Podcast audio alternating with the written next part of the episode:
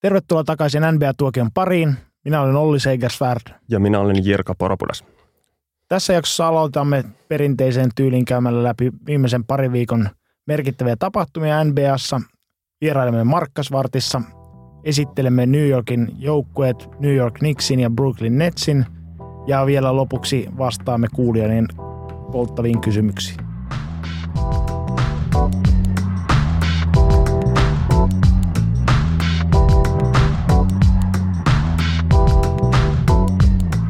Alkukauden ehdottomasti kuumin joukko on ollut Boston Celtics, joka parin ottelun haparoinnin jälkeen voitti peräti 16 ottelua peräkkäin, kunnes sitten voittoputki päättyi Miami Heatin käsissä. Tämän voittoputken aikana joukkueen ehdoton tähti on ollut Kyrie Irving, joka on joutunut nostamaan joukkueen harteilleen Gordon Haywardin loukkaantumisen jälkeen.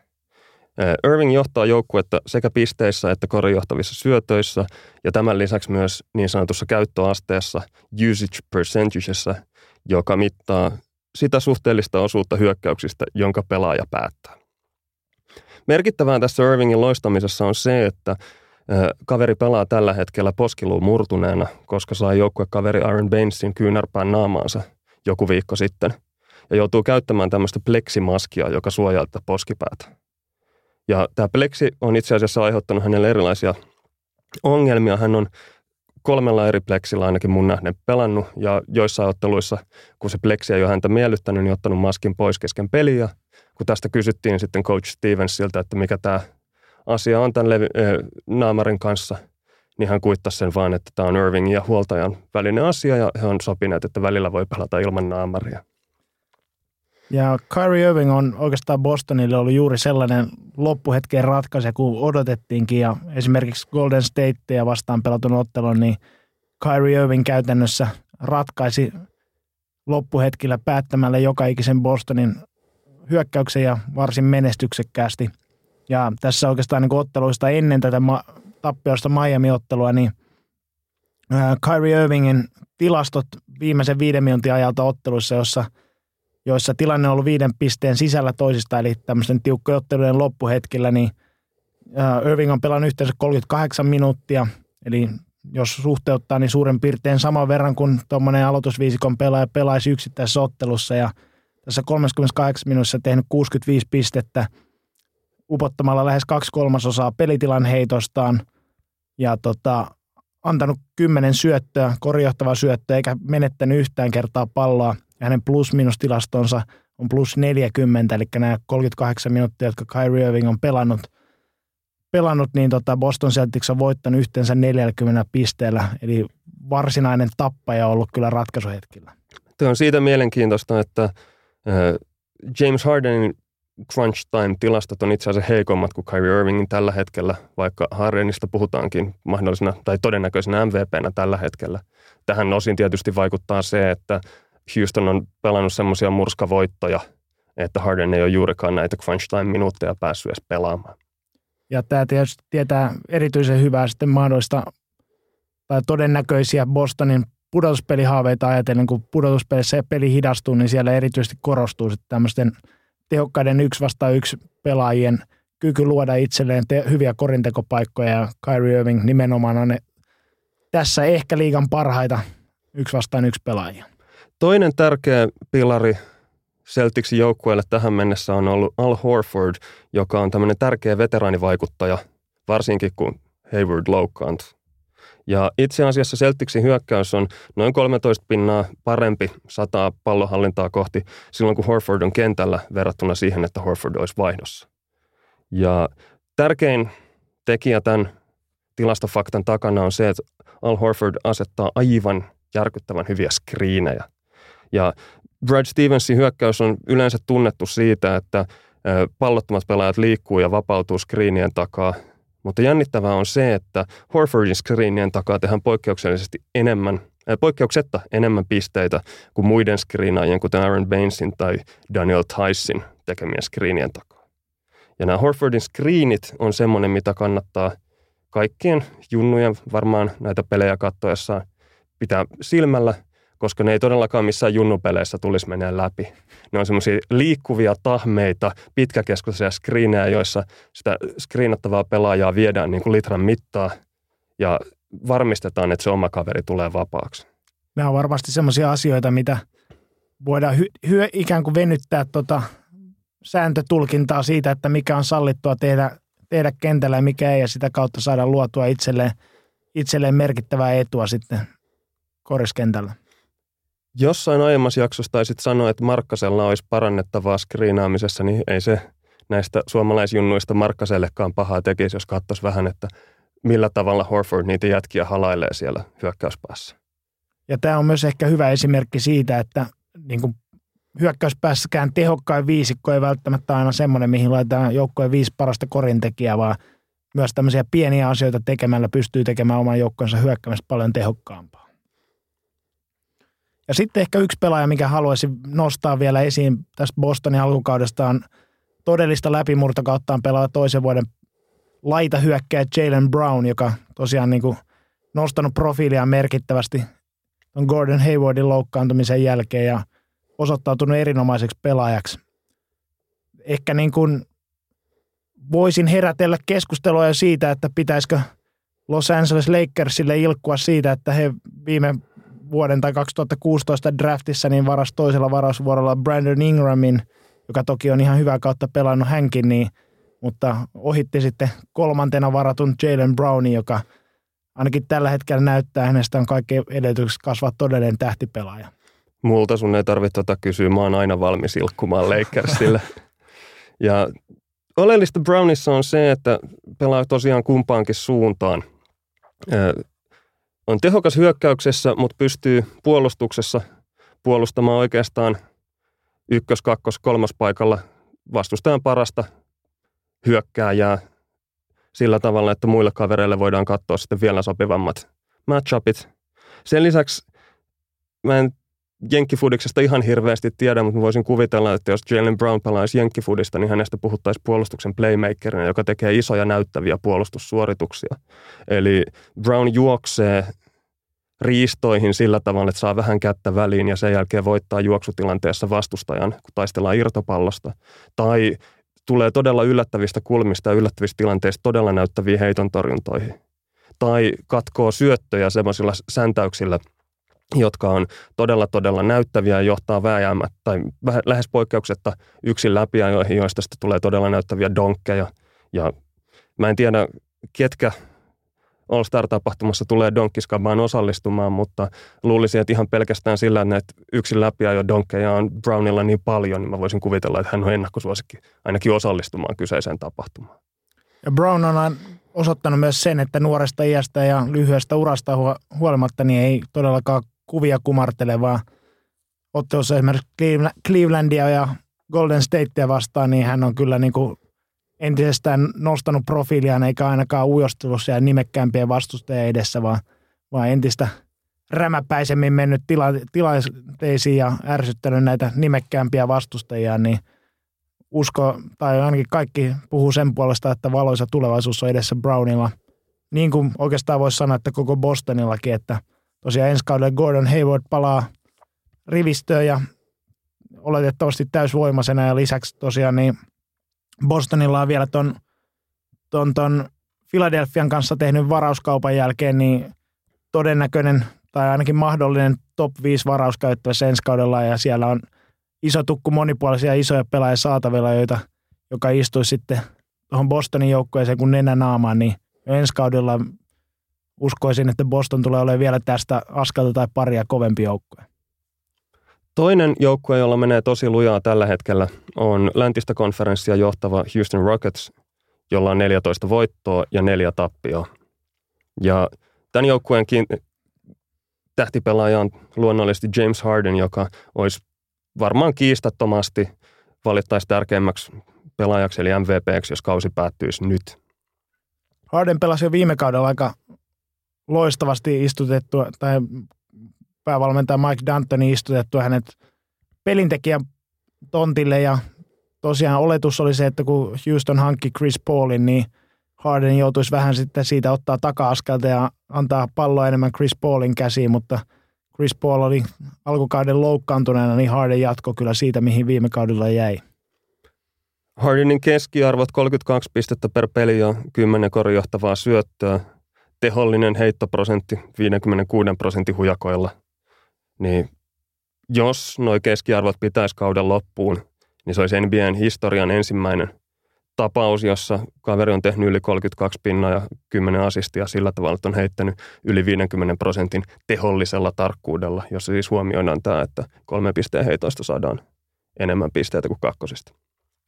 Ja Harden on tosiaan ollut toi Houstonin pelin moottori ja sitten siinä ympärillä noin roolipelaajat on myös onnistunut omissa rooleissa oikeastaan erinomaisesti. Siellä on Clint Capella pelaa erinomaista kautta, Eric Gordon, Ryan Anderson, Trevor Ariza ja lisäksi hankinnat PJ Tucker ja Luke Bahamutte ovat olleet juuri sitä, mitä, mitä Houston on kaivannut. Ja, mutta tästä varmaan ison kiitos menee tosiaan päävalmentaja Dantonille, jonka pelitapa, tuommoinen vahvan pelin tekijän ympärille ja pick and roll pelaamisen ympärille rakennettu hyökkäyspeli, niin on todella myrkkyä runkosarjassa lyhyellä valmistautumisajalla vastaan tuleville joukkueille. Houstonilla on tällä hetkellä liigan paras hyökkäys. Ne tekee keskimäärin 114 pistettä per 100 hyökkäystä. Ja se ei todennäköisesti ainakaan tule kärsimään siitä, että Chris Paul palas sairastuvalta joukkueen vahvuutta.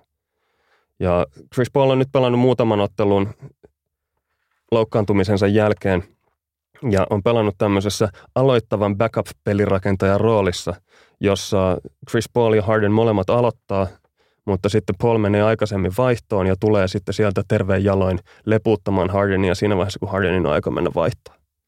Ja heti tuossa Chris Paulin debyyttiottelussa niin Houston mätti Phoenix Sunsia vastaan peräti 90 pistettä ekalla puoliskolla, mikä on – mikä on eniten, ensin avauspuolisko, eniten pisteitä avauspuoliskolla sitten vuoden 90 ja eniten Houston Rocketsin historiassa.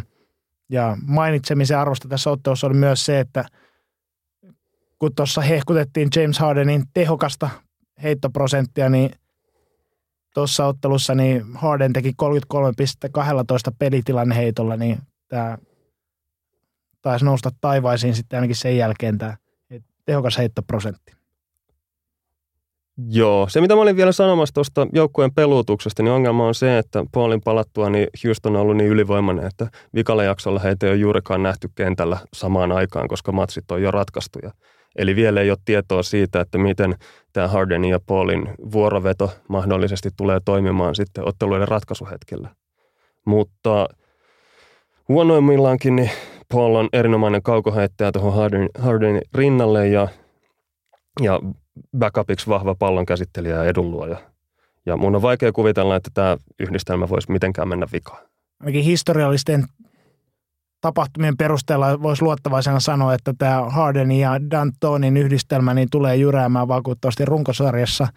Ja sitten toi Chris Paulin hankkimisesta niin voidaan oikeastaan arvioida tehdä sitten vasta pudotuspelien jälkeen, että tota, onko apua siellä – runkosarjassa ei selvästikään miestä vielä, vielä todellakaan tarvita.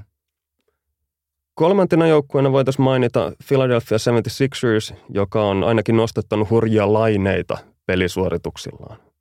Ja Sixersin joukkue on iso, urheilullinen ja taitava ja aiheutti jopa Warriorsille hetken aikaa harmaita hiuksia, kunnes sitten rutiini ei riittänyt vielä mestareiden haastamiseen.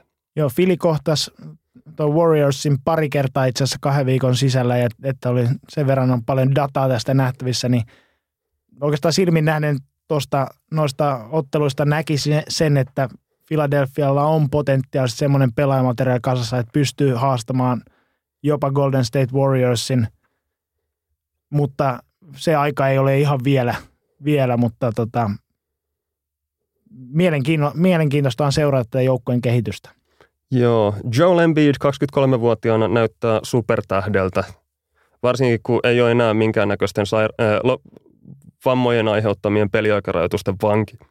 Ja erityisesti silloin, kun vaivautuu kolme pisteen kaaren sisään, mitä kaveri on nyt oikeasti alkanut jopa tekemään. Jopa sen verran, että Lakersiin vastaan takotaululle 47 pistettä ja 15 levaria, seitsemän korjohtavaa syöttöä ja seitsemän blokkia. Aivan käsittämätön tilastorivi.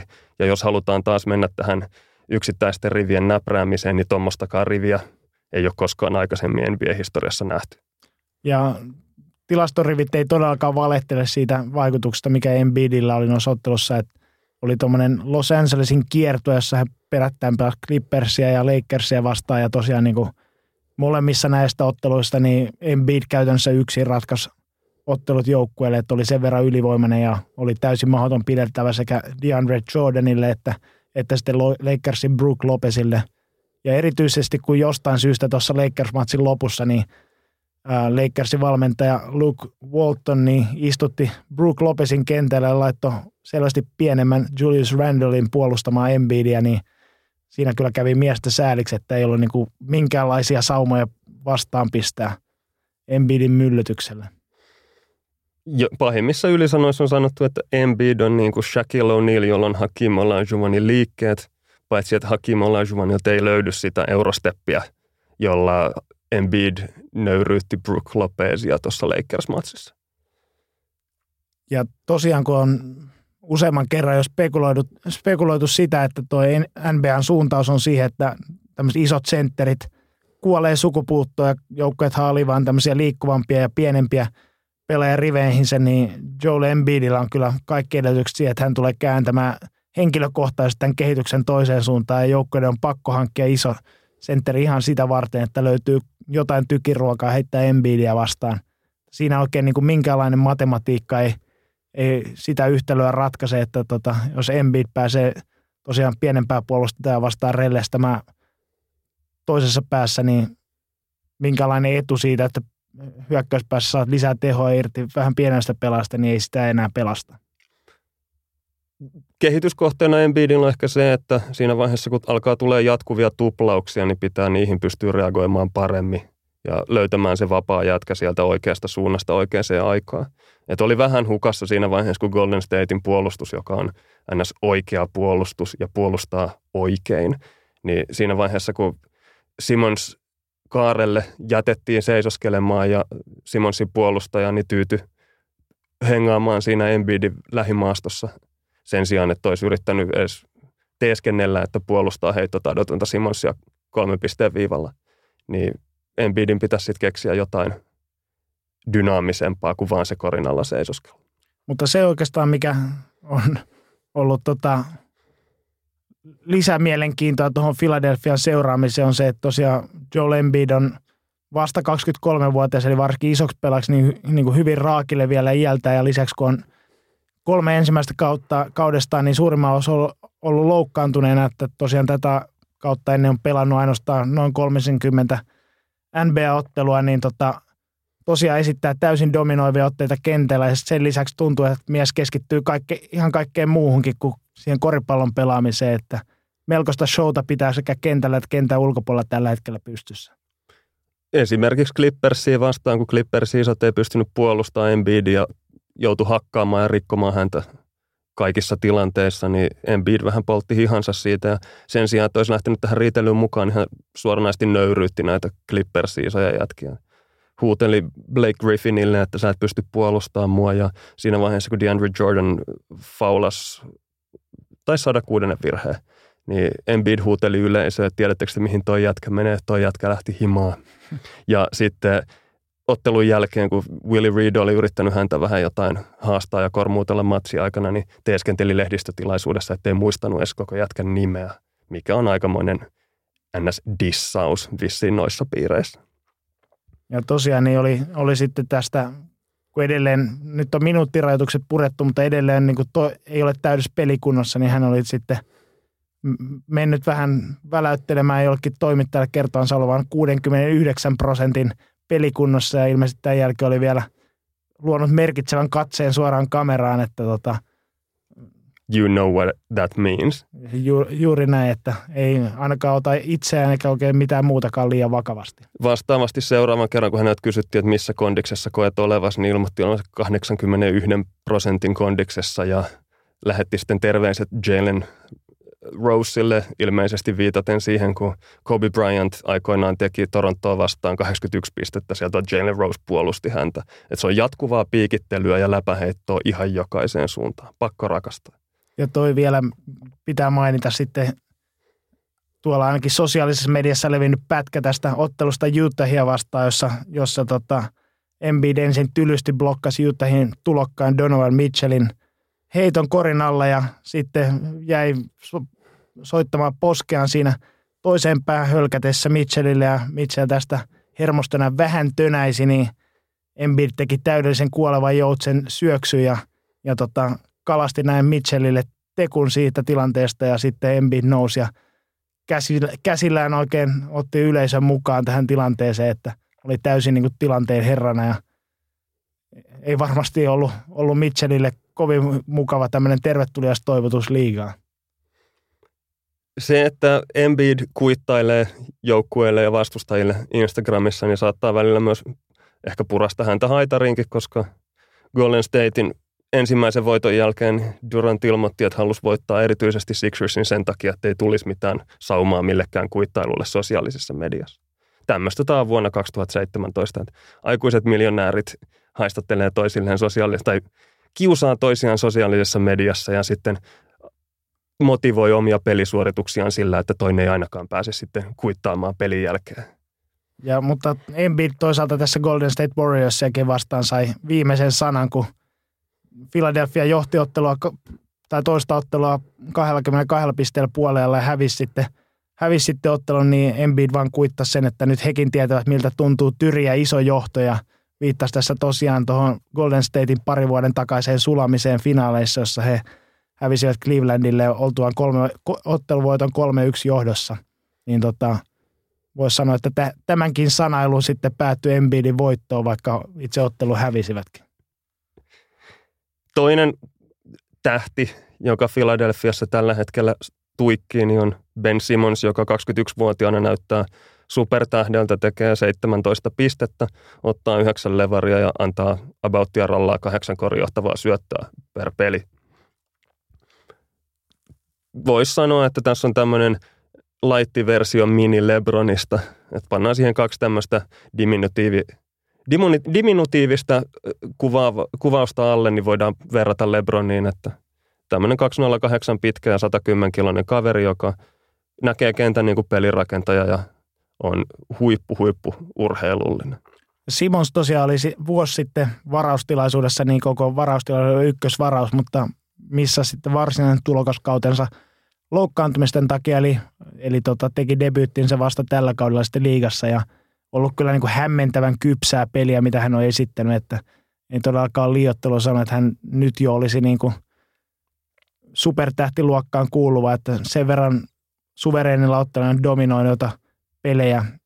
Ja se, mikä hänen niin kuin iso heikkoutensa, että hän ei osaa oikeasti ollenkaan heittää, että ei ole minkäänlaista heittouhkaa, mutta se ei niin kuin sitä pelaamista tunnu haittavaa ollenkaan. Että urheilullisuudella ja koolla niin pystyy pääsemään korinalle siitä huo- tai heittohan puutteesta huolimatta oikeastaan milloin tahansa ja luomaan sitten sieltä joukkuekavereilleen tilanteita tai sitten tämmöisiä, käyttää tämmöisiä Magic Johnson-tyyppisiä baby hookkeja sitten niistä ajoista, joilla viimeistelee hyvin tehokkaasti – tehokkaasti niiden ajojen päätteeksi, niin tota, aika täydelliseltä paketilta alkaa näyttää jo nyt ja tehtailee lähes triplatuplaa illasta toiseen. Sehän tuossa on, että se heittotaidon puute ei välttämättä hänen omaa peliään rajoita, mutta saattaa olla sitten rajoite esimerkiksi Joe Embiidin postiuhalle, koska sitten hänestä voidaan olla siellä sitten jeesimässä jokaisessa hyökkäyksessä melkein alusta alkaen. Ja, mutta joka tapauksessa tässä vaiheessa uskaltaa sanoa, että mikäli miehet vaan pysyy terveenä, niin Simonsissa ja Embiidissä Philadelphialla on käsissään kaksi todellista supertähteä, jotka on tosiaan vasta 21- ja 23-vuotiaita. Ja sitten mielenkiintoista tulee olemaankin, että minkälaisen joukkueen sitä Philadelphia tulee siihen ympärille rakentamaan. Isot odotukset on totta kai tämän vuoden draftin ykkösvarauksesta Markel Fultzista, joka tosiaan niin vähän kompuroi kauden alussa ollessaan selvästi loukkaantunut ja sitten Philadelphia istutti miehen penkille ja, ja nyt odotellaan, että milloin sitten tervehtyisi ja tuleeko esittämään sitten lupaavampia otteita sitten aikanaan terveenä kentälle palatessaan. Yksi tämmöinen tavallaan ehkä tähdestä ei voi puhua, mutta äärimmäisen hyvä roolipelaaja tähän Simonsia ja Embiidin rinnalle Robert Covington, joka palkittiin justiin neljän vuoden 62 miljoonan jatkosopimuksella – ja voisi silti sanoa, että kaveri vaikka saakin sen mm, nopeasti laskettuna 15,5 miljoonaa vuodessa niin on ali, a, alennushintaan saatu, koska heittää 50 prosenttia kolmen pisteen kaarelta ja on äärimmäisen hyvä puolustaja ja joukkuepelaaja. Ja toi, tosiaan niin Philadelphia käytti kekseliästi tätä heillä ollut, ollutta tota, palkkakato alla olevaa tilansa tässä Covingtonin jatkosopimuksessa siten, että tosiaan Covingtonin piti sa- saada noin tota, ansaita tästä kaudesta noin miljoonan verran, niin tämä jatkosopimus tehtiin siten, että hän sai jo tälle kaudelle noin 15 miljoonan palkankorotuksen, ja sitten se tarkoitti taas siitä, että hänen tulevat neljä vuottaan on vaan, vaan noin niin kuin 11 miljoonan tota, palkalla pelattavia kausia. Eli hän tulee niin kuin olemaan todella alihintainen hintainen tota, verrattuna oikeastaan kenen tahansa muuhun, muuhun NBA-pelaajaan. Että jos nyt vertailukuva kohta ottaa vaikka omasta joukkueestaan, niin ää, kaukoheittäjä J.J. Redick, joka on selvästi yksipuolisempi pelaaja kuin Covington, niin ansaitsee tästä kaudesta pelkästään 23 miljoonaa. Siinä toki on vähän plussaa siitä, että hän sai vain yksivuotisen sopimuksen, mutta, mutta niin kuin nykyinen palkka, palkkataso ton tason pelaajille niin pyörii siinä jossain 20 miljoonan ympärillä ja Covington tosiaan niin tulee ansaitsemaan noin puolet siitä. Joo, olisikohan siinä riittävästi Sixersista, pitäisikö meidän siirtyä eteenpäin? Ehkä todetaan vaan, että Sixers tekee hurjia highlightteja tällä hetkellä, mutta kuitenkin rekordi on vasta 10 voittoa, seitsemän tappiota.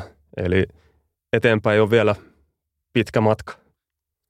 On matkaa vielä, vielä tota idän kärkijoukkueita haastamaan, mutta toisaalta hyvä muistaa, että noin nuorilla joukkueilla tai noin nuorten runkopelaajan ympärille kootulla joukkueella, niin harvoin tulee näinkään hyvää menestystä. Eli selvästi ottanut niin kuin askeleen, askeleen jo valmiimman joukkueen suuntaan. Seuraavaksi voitaisiin mennä uutisissa tuohon tätä se vuosi 2017 nyt on tyyppiseen osioon ja pohdiskella sitä, mitä tarkoittaa se, että UCLAin LiAngelo Ball pidätettiin Kiinassa. LiAngelo Ball varmaan nimeltään on, alkaa olla tuttu, vaikka, vaikka harva on nähnyt varmaan miestä kentällä tositoimissa, mutta on tosiaan niin Los Angelesin tulokkaan Lonzo Ballin pikkuveli ja ton Ballin veljessarjan keskimmäinen ja tosiaan tämä ultimaattinen korisfaija Lavar Ball, joka on tota, sitten tehnyt koko kolmikon tunnetuksi jo ennen kuin yksikään heistä on ammattilaiskentille astunut. Niin tota, Liangelo Ball tosiaan niin oli UCLAn joukkueen kanssa Kiinan kiertueella ja, ja sitten tota, houkutus kävi liian suureksi ja oli muutaman joukkuekaudensa kanssa varastaneet Louis Vuittonin liikkeestä aurinkolasit ja sitten jäivät kiinni tästä ja synnyttivät jonkinlaisen kansainvälisen selkkauksen. Teoriassa tämmöisestä varkaudesta voisi rikoksen uusia saada Kiinassa vuosien tuomion, mutta ainakin Sports Illustratedin lakiasiantuntijat oli sitä mieltä, että todennäköinen tuomio olisi ollut pari viikon aresti hotellissa ja sen jälkeen karkotus takaisin Jenkkeihin. No tämä oli, jotta tämä tilanne olisi todella 2017, niin sattui sam- juuri samoihin aikoihin, niin Yhdysvaltain presidentti Donald Trump oli valtiovierailulla Kiinassa ja hän ainakin omin sanojensa mukaan käytti vaikut- kaikki vaikutusvaltakeinonsa vapauttaakseen Liangelo Ballin ja joukkuetoverinsa sitten oli omien sanojensa mukaan lähes varmalta kymmenen vuoden vankeudelta ja tota, penäsi sitten, sitten suuria julkisia kiitoksia näiltä pelaajilta itseltään ja kaikilta heihin liittyviltä tahoilta, niin koululta kuin perheenjäseniltään. Tämä oli mun mielestä erittäin mielenkiintoinen, että Trump alkoi rääkyä kiitoksia ennen kuin kukaan oli niin kuin edes sisäistänyt sitä, että nämä kaverit on vapautettu ja matkalla takaisin jenkkeihin. Ja tämmöinen ennenaikainen, ei kellään ollut mitään aikaa edes kiitellä. Ja sitten pelaajat ja UCLAn, UCLAn yliopisto kiittivät häntä oikein virallisesti tai niin kuin nykyään on tapana Twitteritse ja, tai kysin joku lehdistötilaisuuskin taisi olla. Mutta joo. Ja sen jälkeen tota, Trump sanoi, että alkaa hyvä ja viettäkää upea elämä. Että toivottavasti tästä eteenpäin menee suotuisemmissa merkeissä. Ja sitten kun ultimaattiselta Coris ja Lavar Ballilta kysyttiin hänen kommenttejaan asiaan, niin hän oli, että kuka, minkä takia hän siellä mukaan oli. Älkää yrittäkö selitellä mulle mitään juttuja – minkä takia kaikki yrittävät saada tämän näyttämään siltä, että Trumpilla olisi ollut jotain tekemistä tämän asian kanssa. Ja tosiaan kun tämä USAn J.P. Sipponen eli Lavar Ball ei, ei sitten kumartanutkaan Donald Trumpiin päin, niin Trump sitten tästä närkästyneen tokaisi, että hänen olisi pitänyt jättää kaverit mätänemään Kiinaan vankiselliin eikä vapauttaa niitä, jos ei, jos ei nyt niin kuin julkista ylistystä saa tästä, tästä tota presidentillisestä teostaan. Ja tosiaan edelleen väitti, että kaverit olisivat olleet kymmenien tai vuosien vankeustuomion edessä, vaikka tosiaan niin odottivat, odottivat tätä tilanteen selkiytymistä luksushotellissa, eivätkä olleet edes minkälaisessa arestissa, että olivat, olisivat voineet marssia sieltä ulos, niin, niin tota, jonkinlaista fake newsia tässäkin yritettiin toki viritellä. Joidenkin lähteiden mukaan niin tämän vapautuksen taustalla olisi mahdollisesti olleet myös Alibaban perustaja Jack Ma ja toisaalta myös tämä UCLAn yliopisto, jonka, joka on aasialaisten ja kiinalaisten opiskelijoiden suosiossa ja jota pidetään tämmöisenä niin kuin tavoiteltavana kouluna Kiinassa. Ja tota, tilanne tuntui jo sitten vähän laimenevan, kun Trump siirsi katsensa taas takaisin toiseen ammattilaissarjaan, eli NFL, ja siellä tota, närkästyi edelleen siitä, että tota, pelaajat eivät seiso uljassa rivistössä kansallislauluaikana, vaan esimerkiksi Oakland Raidersin Marshawn Lynch oli Meksiko Cityssä pelotusottelussa, niin oli kauniisti seisonut Meksikon kansallislaulun aikana, mutta sitten istutunut alas Yhdysvaltain kansallislaulun aikana, niin Trump oli taas vaatimassa lähestulkoon kaikille kenkää. Eli Trump näytti siltä, että hän on jo siirtynyt seuraavaan kohuun, mutta sitten tämä LaVar Ball ei suostunut pelaamaan palloa tässä asiassa, vaan jotenkin onnistui luovimaan itsensä CNN Tonight ajankohtaisohjelmaan haastateltavaksi tästä samaista kohusta, vaikka se kohu näytti jo laantuneen, ja linjas, että hän kiittää ihmisiä, kun hän näkee ihmisten tekevän jotain. Ja auttako Trump näitä poikia, hän ei voi tietää, koska hän ei ollut näkemässä. Ja tietenkin kaikki voivat ehdotella kaiken näköistä ja ihmiset voi tehdä jotain ja on olemassa ehdottelijoita ja on tekijöitä. Ja ilmeisesti Ball oli sitten sitä mieltä, että tämä presidentti Trump kuuluu tähän ehdottelijoiden porukkaan. Ja mitä sitten Trump tähän tokas? No Trump oli sitten sitä mieltä, että, että Lavar Ball on ungrateful foot, eli kiittämätön jalka – ja köyhän miehen versio nyrkkeilypromottori Don Kingistä ilman upeaa kampausta.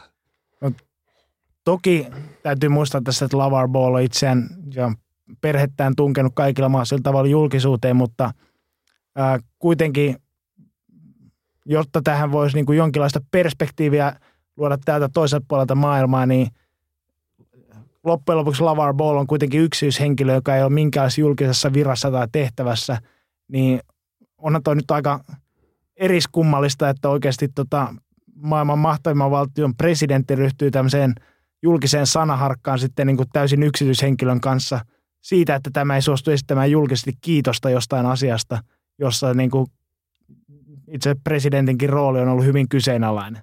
No, tämä on tämmöinen keskustelu, jossa kaikki huomio, joka siihen kiinnittyy, niin on voitoksi näille kummallekin hahmolle Eli Lavar Ball saa tällä ovellalla salajuonellaan huomion pois poikansa Lonzo Ballin heikoista pelisuorituksista. Ja toisaalta Trump pystyy siirtämään sitten tämmöisellä kohulla niin jälleen kerran huomiota pois niistä oikeista hallintoon liittyvistä asioista, joissa asiat ei taida ihan aina myötä tuulessa olla. Sen lisäksi tässä on tietyn näköinen rotukysymys siinä suhteessa, että esimerkiksi Lavar Ballin Big Baller Brand – ja persona, niin on joissain tämmöisissä Gallup-tyyppisissä kyselyissä, joita tietenkin tämmöisistä urheilun ympärillä mölisijöistä jänkeissä tehdään, niin on 75 prosenttisen kannatettu tummaihosten keskuudessa. Eli he pitävät tätä niin kuin hyvänä asiana, että urheilijat ottavat ikään kuin lusikan omaan kauniiseen käteen ja alkavat pyörittää omaa kenkäbisnestään ja pyörittää omaa julkista imagoaan ja vievät niin kuin turhat, tai jättävät turhat välistä vetävät omistajat pois tämmöisistä miljoona bisneksistä. Toisaalta sitten Trumpille tämä on jatkumoa siihen, että hänellä on tapana julkisesti tuomita ja riidellä tämmöisten tummaihosten urheilumiljonäärien kanssa, jolla hän sitten synnyttää tämmöistä kuvaa omien kannattajiensa keskuudessa, että tässä ne taas etuoikeutetut ja kiittämättömät vähemmistömiljonäärit juhlii osittain teidän rahoillanne. Ja että tämä järjestelmä on ikään kuin teitä vastaan nytten jotenkin rakennettu. Näitä kaikkia tähän liittyviä ulottuvuuksia on tosiaan täältä toiselta puolelta maapalloa vähän hankala arvioida, kun tämä on niin, tämäkin kiista on niin syvällä tuossa yhdysvaltalaisessa yhteiskunnassa ja siihen liittyvissä jännitteissä, mutta, mutta tämmöisiä piirteitä liittyy näinkin triviaaliin asiaan. Tavallaan tätä voisi ehkä yrittää kuvastaa kuulijamme Major Jullin esittämällä kysymyksellä, että tuleeko seuraavaan NBA-tuokion sketsi siitä, kun Sauli Niinistö pelastaa Eero Markkasen virolaisesta vankilasta ja isä Pekka Markkanen kysyy, että Sauli kuka? Näin alas ei me varmasti no, lähdetä vajoamaan, että tämmöisillä ruvettaisiin leikkimään tämmöisillä itse asiassa mä olin, mä, mä olin tuommoista sketsiä jo vähän hahmotellut tähän, mutta sitten luin Golden State Warriorsin valmentaja Steve Curryn kommentit, että tämä on nykyaikaa, että ihmiset haluaa julkisuutta ja jostain syystä sitä heille annetaan. Ja nämä molemmat persoonat on varmasti tästä julkisuudesta todella tyytyväisiä ja parasta olisi, jos heistä ei enempää jauhettaisi ja keskityttäisiin oleellisiin asioihin. Ja tämmöinen oleellinen asia ja tämmöinen ei-turha julkisuus, niin varmasti mitä Steve Curryn oma pelajoukko, eli tai oman joukkojen Golden State Warriorsin pelaaja Clay Thompson tässä mennellä viikolla sai, kun hän oli jostain syystä löydetty New Yorkin paikallistelevision uutislähetykseen kadulla kulkijana kommentoimaan tämmöistä rakennusten huputtamiskysymystä. No, että, mi- jo, miten Thompson sitten tätä rakennusten huputtamista kommentoi? No Thompson antoi muina miehinä siinä hyvän vinkin jalankulkijoille, että kannattaa katsoa vähän sitä rakennustelineiden kuntoa ja, ja lepattaako huput ja jos näyttää vähän epäilyttävältä, niin mieluummin vaihtoa sitten kadun toiselle puolelle, että ei ole riskejä, että sieltä jotain tippuu päähän. Nyt me ollaan kyllä sen verran kaukana NBA-aiheesta, että olisiko nyt luontevaa siirtyä vaikkapa Markkasvarttiin?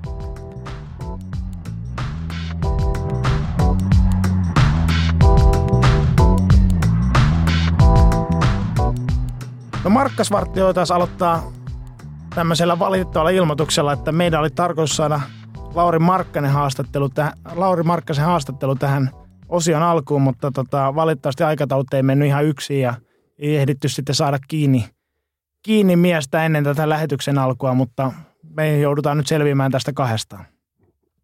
Yritetään vaikka tunnustella Markkasen kuulumisia sitä kautta, että kerrotaan kaverin tilastorivi 30 minuuttia per peli 16 pinnaa ja kahdeksan levaria, puolitoista korijohtavaa syöttöä. Ja erityisen huomattavaa Markkasessa on semmoinen, mitä ainakin Amerikassa nämä koripalloanalyytikot on innostunut hehkuttamaan, on se, että hän pelaa tätä nykyaikaista Mori-ballia, jossa siis Houston Rocketsin GM Daryl Moorin mukaan nimettyä järkikorista, jossa painotetaan kolmen pisteen heittoja ja leijappeja ja donkkeja ja yritetään minimoida väli, välimallin heitot siitä puolietäisyydeltä. Vaikkakin nyt on tällä viikolla kohokohta koosteessa pyöritetty melkein väsymiseen asti paria Markkasen fadeaway hyppyheittoa postista ja jopa puhuttu, että ne olisi Novitskimaisia. Itse Novitski-fanina väitän, että siinä on vielä aika pitkä matka, mutta annettakoon kuitenkin siitäkin pienet propsit, että monipuolisuutta löytyy. No, jos pitkä valkoihoinen eurooppalainen pelaaja tekee jonkinlaisen koripallosuorituksen, niin siinä tietysti amerikkalaisella toimittajalla on helppo kutsua, että siinä, se on novitskimainen suoritus. Tai paugasolmainen suoritus, riippuen vähän siitä, että minkä, millä mielellä tuppaa olemaan. Mutta tota, tässä viime aikoina niin Markkasella on alkanut vähän tämä pitkä ja tiivis NBA-kausi jo näkymään sitten, että San Antonio Spursia vastaan loukkasi nilkkansa ja oli sitten toisen puolen sivussa. Onneksi ei ollut mitään sen vakavampaa loukkaantumista, vaan, vaan oli sit, tai palasi sitten jo heti seuraavassa ottelussa kentälle, mutta myös on kuulemien mukaan ollut sitten sairastellut ja nämä on ehkä ollut sitten syynä, että on esiintynyt vähän vaisummin viimeisessä ottelussa erityisesti heiton kanssa ollut ongelmia.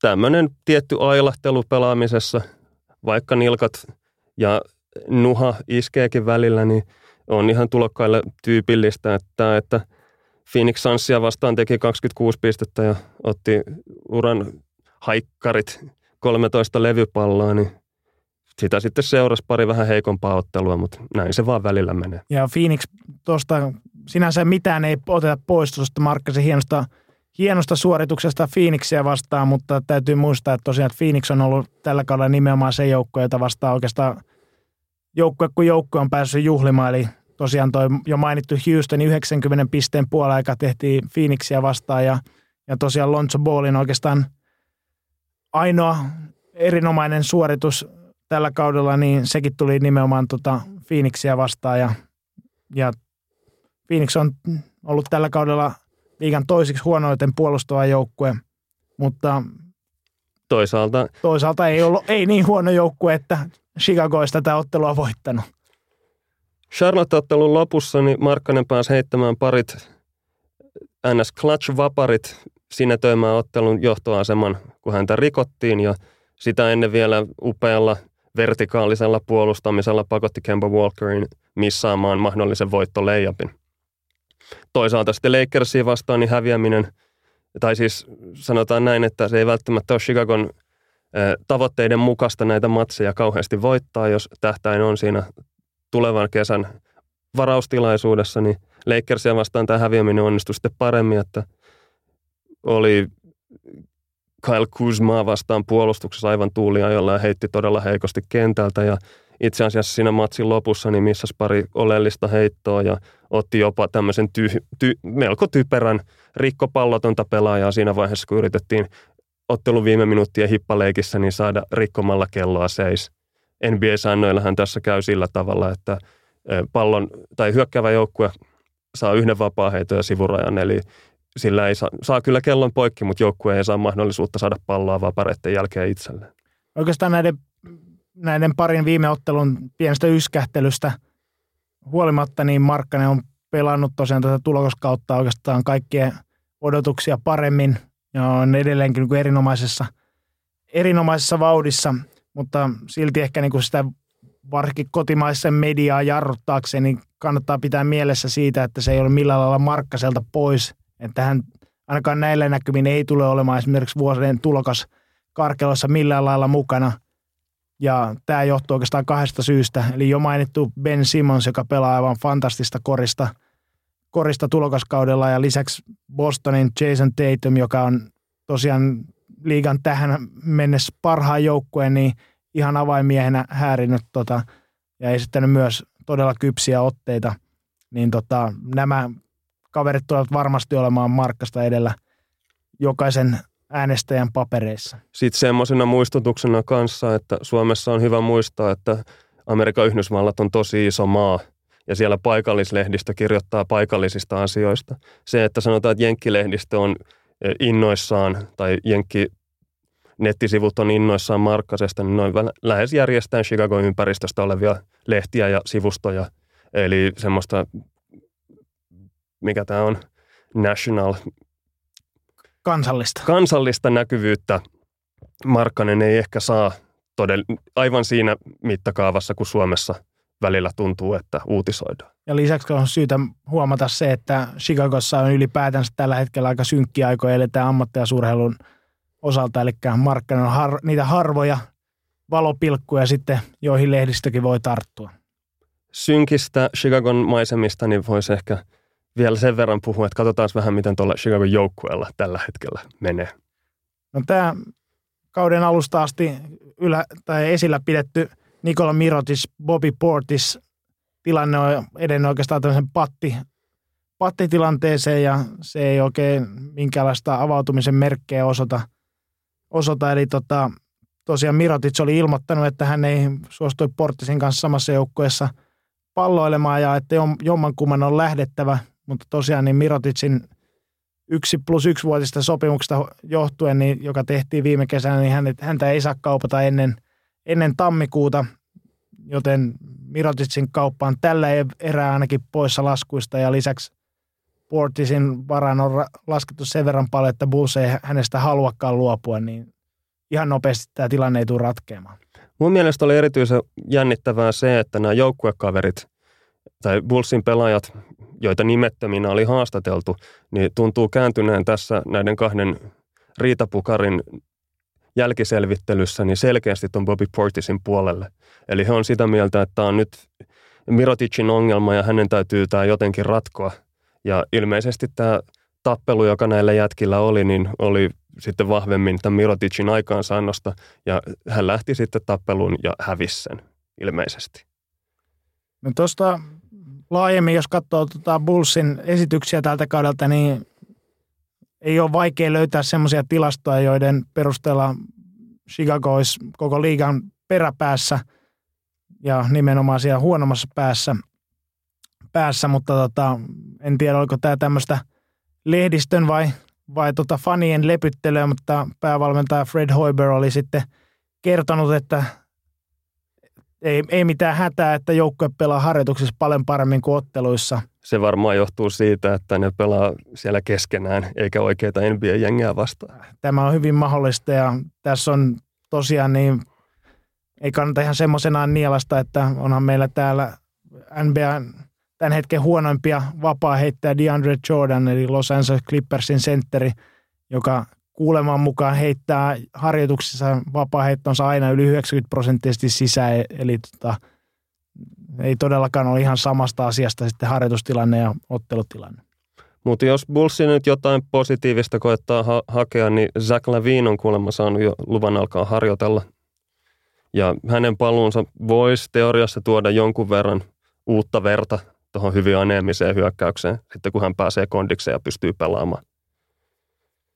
Mutta Bulls se oikeastaan, mitä eniten olisi kaivannut tuohon peliin, olisi semmoista oikeaa pelintekijää, joka pystyisi, pystyisi niin ottamaan homman haltuun ja laittamaan kaverit paikalle ja luomaan paikkoja sitten joukkokavereille ja toimittamaan palloa esimerkiksi kuumana olevalle Markkaselle silloin, kun hän on vapaana, mihin Chicagon takamiehet ei tällä hetkellä pysty, niin tähän toi Jacques ei kyllä tuo juurikaan parannusta. Hän on aika puhdas tämmöinen puhdas tämmöinen korintekijä ja tota, tykkää, tykkää tota heittää enemmän itse, itse. Ja lisäksi täytyy muistaa, että on käynnissä Lavinin tulokassopimuksen viimeinen vuosi, eli hän todennäköisesti tulee myös pelaamaan sen oman jatkosopimuksensa eteen, ja yleensä ne isoimmat dollaritukut ei tai tuppa olemaan tarjolla niille, jotka pelaa hyvää joukkuepeliä, vaan, vaan enemmänkin semmoisille, jotka mättää komeat tilastot. Chris Dunn tosiaan korvasi jo Jerian Grantin aloitusviisikossa ja jos Zach Lavine nyt palaa kentille jossain vaiheessa lähitulevaisuudessa ja korvaa Holidayn siltä aloitusviisikosta, niin Pulssilla on teoriassa edellytykset pelata ihan oikeanta korista ainakin siihen saakka, että ruvetaan vaihtorulettia pyörittää. Ja se vielä täytyy tuosta Bullsin viisikosta sanoa, että jos nyt voi jotain 55 miljoonan sopparilla pelaavaa ammattilaiskoripalloa ja sääliä, niin ainakin henkilökohtaisesti käy, alkaa käydä toi sääliksi toi Robin Lopesin touhu, kun katsoo, katsoo häntä siellä kentällä. Et hän tosissaan yrittää ja hän on veteraani, joka on pelannut menestyksekkäissä joukkueessaan, mutta sitten siellä on näitä, näitä tämmöisiä räkänokkeja, jotka pelaa vaan oman tilipussinsa eteen ja, ja tota, kiskoo palloa milloin minnekin, eikä oikein niin kunnon koriksesta ole tietoakaan, niin Robin Lopesia käy sääliksi, mutta toki meitä kaikkia suomalaisfaneja, jotka joutuu, joutuu illasta toiseen katsomaan noita Bullsin matseja, niin kyllä mä meitäkin vähän säälin. Tähän Markkasvartin loppuun voitaisiin ottaa vielä kuulija kysymys nimimerkki Anssi Paasisalolta, joka tiedustelee, että Lauri Markkasella oli joukkueensa pares ja ainoa positiivinen RPM, mutta mitä tämä käytännössä tarkoittaa? Avaatko Irka meille Real Plus Minus tilastoa? No seuraavaksi on sitten luvassa semmoista tilastomouhutusta perheen tylsimmillä. Et jos ei tämä asia kiinnosta, niin kannattaa hypätä semmoinen, sanotaan, abouttia rallaa 10 minuuttia eteenpäin. Ilmoitatko minullekin, niin minä palaan studioon. Joo, eli tämä Anssin kysymys koskee siis tämmöistä NBA-tilastoa kuin Real Plus Minus, joka on tämmöisen lätkästä tutun klassisen plus-minus-tilaston johdannainen. Ja klassinen plus-minus-tilasto tarkoittaa siis sitä, että lasketaan joukkueen tekemät ja vastustajan tekemät pisteet ja niiden erotus silloin, kun pelaaja on kentällä. Ja perusoletus on se, että hyvällä pelaajalla on korkea plus-minus tilasto. Ja tämä tilasto ikään kuin huomioi sekä te- pisteet, jotka pelaaja tekee itse, mutta myös semmoisen näkymättömän työn, jota tilastoissa ei näy, kuten apupuolustuksen, prässäämisen, syötön katkot, tai siis tämmöiset deflectionit, joissa siis osutaan vastustajan syöttöön, mutta ei välttämättä saada palloa itselle haltuun. Ja oleellinen puute tämmöisessä klassisessa plus-minus-tilastossa on se, että tämä tilastohan riippuu luonnollisesti todella paljon siitä, että kenen kanssa pelaaja on kentällä. Eli keitä pelaajan joukkuekaverit on ja keitä siellä vastustajalla on kehissä. Ja tämä plus-minus-tilasto ei siis huomioi kontekstia, jossa tämä pelaaja pelaa. Ja tämä on semmoinen asia, jonka usein lätkähokitoimittajat ja muut bashi bazukit usein sivuuttaa. Täytyy kysyä, että mikä on Bassi Bazuki? Se on jonkunnäköinen turkkilainen sotilas käsittääkseni. Eli voisi sanoa, että he eivät ole niin sisällä näistä tilastomatematiikassa. Joo, tämä on yleinen, yleinen mielipide. Yleinen mielipide tässä asiassa. Mutta jos halutaan niin miettiä tämän plus-minus-tilaston puutteita, niin voi käydä vaikka tämmöistä ajatusleikkiä, että jos haluttaisiin tutkia lääkkeen A-vaikutusta potilaisiin tai koehenkilöihin. Ja ongelma on se, että jos kaikille henkilöille, joille annetaan tätä lääkettä A, niin annettaisiin samanaikaisesti myös jotain toista lääkettä B. Niin sen jälkeen olisi aivan mahdoton tehdä ilman minkäännäköistä koesuunnitelmaa niin johtopäätöksiä siitä, että johtuko tämä vatsataudin päättyminen nyt lääkkeestä A vai lääkkeestä B. Ja koripalloympäristöstä on sama kuin, että jokaiselle koehenkilölle annettaisiin vaikka rolopetsiinia ja laumarkkonia – ja sitten yritettäisiin päätellä, että onko tämä joukkueen myönteinen menestys niin seurausta tästä rolopetsiinistä vai sitten tästä laumarkkon lääkkeestä. Ja ongelma tässä on se, että NBA-valmentajat ei perusta pelutustaan tähän koesuunnitteluun, eikä toteuta tämmöisiä täydellisiä kaksipotenssin K-osafaktorikokeita tai faktorikokeita.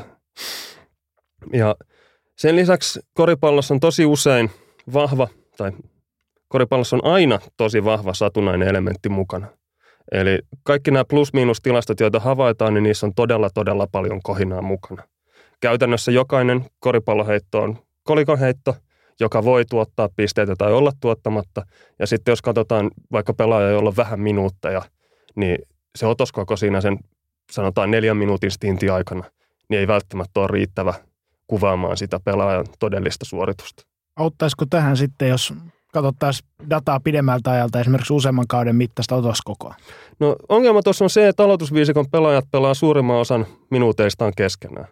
Tai jos saat aloitusviisikon pelaaja, niin saat joka matsissa niiden neljän saman sällin kanssa alkuun neljä viisi minuuttia kentällä ennen kuin se vaihtoruotti lähtee pyörimään.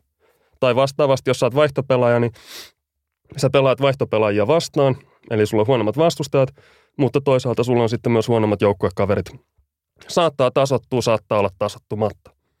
No miten sitten tämä real plus minus ero tästä perinteistä plus minus tilastosta?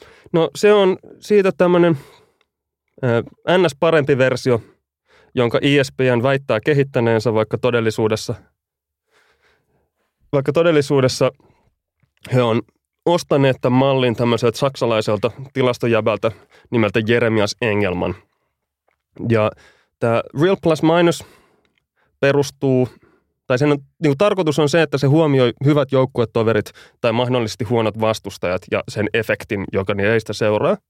Ja tämä laskukaava ei ole julkinen, mutta on yleinen, yleisesti tiedossa, että se perustuu harjanne regressioon, englanniksi ridge regression, jossa samanaikaisesti yritetään niin kuin kahta asiaa tehdä. Eli siinä yritetään sovittaa nämä pelaajien plusmiinukset mahdollisimman hyvin havaittuihin otteluiden pistemääriin, mutta samaan aikaan yritetään myös minimoida se, että kuinka suuri vaikutus kullakin yksittäisellä pelaajalla on. Käytännössä siinä ratkaistaan optimointitehtävää, jossa minimoidaan samanaikaisesti ennustettujen arvojen residuaaleja ja yksittäisten pelaajien kertoimien neliosummaa. No, antaako tämä sitten semmoista kuvaa, että voisi noin silmämääräisesti arvioida sen olevan edes oikein suuntainen? No tässä väitetään, että tämä harjanne regressio poistaisi tämän joukkuekavereiden vaikutuksen tästä tilastosta, mutta mä en itse täysin allekirjoita sitä. Esimerkiksi mä otin kuvakaappauksen tästä RPM-listauksesta silloin, kun Anssi Paasisalo tämän kysymyksen esitti. Ja täällä on Lauri Markkanen siellä 74 ja Ben Simmons siellä 77. Eli sä voisit väittää tämän tilaston perusteella, että Lauri Markkanen on parempi pelaamaan koripalloa kuin Ben Simmons, mikä ei välttämättä vastaa sitä, millä se peli kentällä näyttää. Mutta jos sä tämmöisen väitteen esittäisit, niin samalla sun pitäisi allekirjoittaa myös väite, että Zaza Pachulia on parempi kuin DeAndre Jordan, koska Zaza Pachulialla on parempi RPM-tilasto kuin DeAndre Jordanilla. Zaza Pachulia taitaa tässä tilanteessa olla juurikin tämmöinen malliesimerkki siitä, että hän pelaa, pelaa käytännössä kaikki minuuttinsa Golden Statein tähtinelikon kanssa ja siten nauttii hyvistä joukkuekavereista eikä oikeastaan ollenkaan pelaa sitten noiden penkkimiesten kanssa. Joo, ja tuossa käy se, että toi RPM-tilasto yrittää huomioida tämän vaikutuksen, eli varmasti on pienempi efekti tällä aloittajien kanssa pelaamisella RPMssä kuin plus-minus-tilastossa Zaza Pachulialla, mutta en mä silti usko, että Zaza on NBAn 75. paras pelaaja. Paitsi ehkä oma äitinsä mielestä. Mä en tiedä. No Zaza on kyllä sen näköinen jätkä, että häntä ainoastaan oma äiti voi rakastaa. No nyt oli rumasti sanottu. Joo, mutta jos... Mutta ei, ei oma äitikään niin paljon, että sen tämän niin 75 parempaa maa sijoittaisi. En, en, en, usko, en usko. Ja tietenkin mä kaikkien tilastojen kanssa pitää olla hyvin tarkkana ja katsoa, että jos tilastojen perusteella laaditaan jotain listauksia pelaajista, että vastaako ne todellakaan sitä, mitä siellä kentällä tapahtuu. Ja mä henkilökohtaisesti olisin sitä mieltä, että tämä iso RPM-arvo, niin no mieluummin iso tilaston numero kuin pieni, mutta ei se tarkoita sitä, että pelaajia voitaisiin suoraan laittaa sen perusteella paremmuusjärjestykseen. Mä en esimerkiksi itse ole henkilökohtaisesti sitä mieltä, että Salah Mejeri on Dallas Mavericksin paras pelaaja, vaikka hänellä onkin paras RPM-tilasto. No mikä sun lopullinen tuomio on tästä Lauri Markkasen RPM-arvosta? No, jos haluaisin tämän homman lauseeseen tiivistää, niin Lauri tekee ainakin jotain juttuja oikein siellä kentällä. Tämä vastannee Anssin kysymykseen. Pahoittelut muille kuulijoille.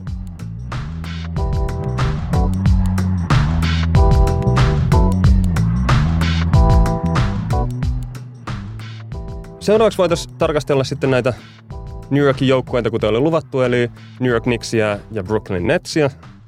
Ja aloitetaan vaikka New York Knicksistä, josta ennen kautta kaikki odottivat todella, totaalista floppia tämän Carmelo Anthony pelaajakaupan jälkeen, mutta joukkue on yllättänyt positiivisesti. Kymmenen voittoa, seitsemän tappiota ja sarjataulukossa idän viidentenä hehkutetun Sixers rinnalla. Tämä New Yorkin positiivisten esityksen ruumiidistuma on ollut latvialaissensaatio Kristaps Porzingis, joka on – pelannut todellista läpimurtokauttaan, mutta oikeastaan ennen kuin mennään Portsingisiin tarkemmin, niin voitaisiin katsoa vähän, vähän että miten, miten tota, Knicks oli itsensä ajanut tähän ahdinkoon, jossa tosiaan niin todellista floppia löydettiin tästä kaudesta. Eli katseet kohdistuu ennen kaikkea Phil Jacksoniin, jonka joitain vuosia sitten niin toi Knicksin omistaja James Dolan palkkasi isolla rahatukulla ja isolla kohulla joukkueen GMX ja antoi sitten vapaat kädet alkaa rakentaa joukkuetta ja se nyt ei kaikki ei mennyt ihan putkeen. Ensinnäkin niin Phil Jackson vähän odotusten vastaisesti ei palkannut niin sanotusti omaa miestään päävalmentajaksi, vaan antoi Jeff Hornassekille ö, positioja, mutta sitten reunaehdoksi asetti, että Hornasekin tulee peluttaa joukkueella tätä Phil Jacksonin kuuluisaksi tekemään kolmio hyökkäystä, joka ei nyt ainakaan tuohon Dixin pelaajamateriaali sopinut ihan optima- optimaalisella tavalla, niin lopputuloksena oli sitten närkästyneet pelaajat ja närkästyneet fanit.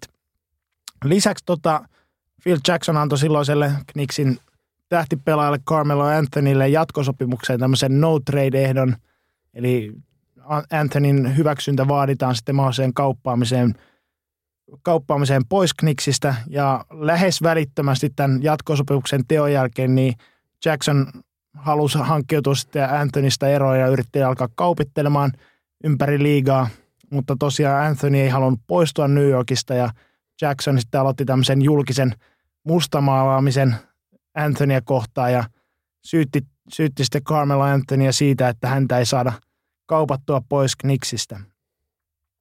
No sitten Knicksin tämä silloin jo suurin lupaus, niin Kristaps Porzingis, niin Jackson poltti sitten sillat Portsingisiinkin siitä, että näiden kaikkien hänen kuuluisen mind gameien jälkeen, niin Portsingissa ei suostunut saapumaan ollenkaan tämmöiseen kauden päätöshaastatteluun Jacksonin kanssa ja sitten Jackson yritti sen jälkeen alkaa kaupitella sitten Portsingisiakin pois, pois Knicksistä. Ja sitten viimein tässä vaiheessa niin toi omistaja Dolan sitten teki interventio ja antoi sitten Jacksonille armeliasti kenkää. Muistaakseni senkin vasta sen jälkeen, kun oli sitten antanut Jacksonille jatkosopimuksen, että kalliiksi tuli sekin, sekin keikka. Mutta Portsengis sitten tosiaan palasi tälle kaudelle ja toiseksi ainakin esittänyt äärimmäisen hyviä otteita. Porzingis on 22-vuotias, 220-senttinen tämmöinen nykyään joka tuutista puhutaan näistä NBA yksisarvisista. Eli iso poikkeuksellinen pelaaja, joka pystyy käsittelemään palloa, heittämään, tekemään ihan kaikkea, mitä koripallokentällä pelaajilta vaaditaan. Sen lisäksi Porzingisilla on tämmöinen alfa-uroksen mentaliteetti, että hän on todellakin valmis toimimaan joukkueensa ykköstähtenä, vaikka ihan kaikkia työkaluja hänellä ei ehkä vielä tässä vaiheessa ole. Porzingis johti korintekijätilastoa aivan kauden alussa ja tälläkin hetkellä tekee 29 pistettä per peli ja on tilaston nelosena. Ja voisi sanoa, että tämä on hänen todellinen läpimurtokautensa nyt. Joo, uransa alun Porzingis pelaskin tosiaan Carmelo Anthony varjossa ja Knicks oli ehdottomasti Carmelo Anthony joukkue ja Porzingis sitten tuli marssijärjestyksessä takana, mutta tällä kaudella niin osoittanut kyllä olevansa valmis täyttämään ne isommat saappaat ja sinänsä niin kuin paitsi minuutit ja vastuu on kasvanut, niin myös Portsingisin tehot on, on ei pelkästään minuuttien suhteessa, joten ihan selvästi ottanut askeleen eteenpäin, eteenpäin urallaan. Ja korin tekijänä tosiaan Portsingis on erinomainen. fysi- fysiikka ja toi pituus niin riittää siihen, että hän voisi olla myös dominoiva puolustuspään pelaaja, mutta vaivaa tämmöinen nuorten pelaajien tai nuorten isojen pelaajien tämmöinen vakisairaus, eli hän on innokkaampi hakemaan näitä näyttäviä blokkeja kuin sitten pelaamaan tämmöistä tehokasta puolustuspelaamista. Ja kokosekseen Porzingis on hämmentävä huono levypallopelaaja. Et kaikki muistaa Porzingisilta joitain tiettyjä hienoja hyökkäyspään highlightteja, joissa hän liihottelee väkijoukon yli näyttävään putback donkkiin, mutta korinalla levaripaineihin hän on auttamattomasti liian kevyt ja heikko hintelä ja painopiste metrin verran ylempänä kuin muilla, että häntä on helppo liikutella.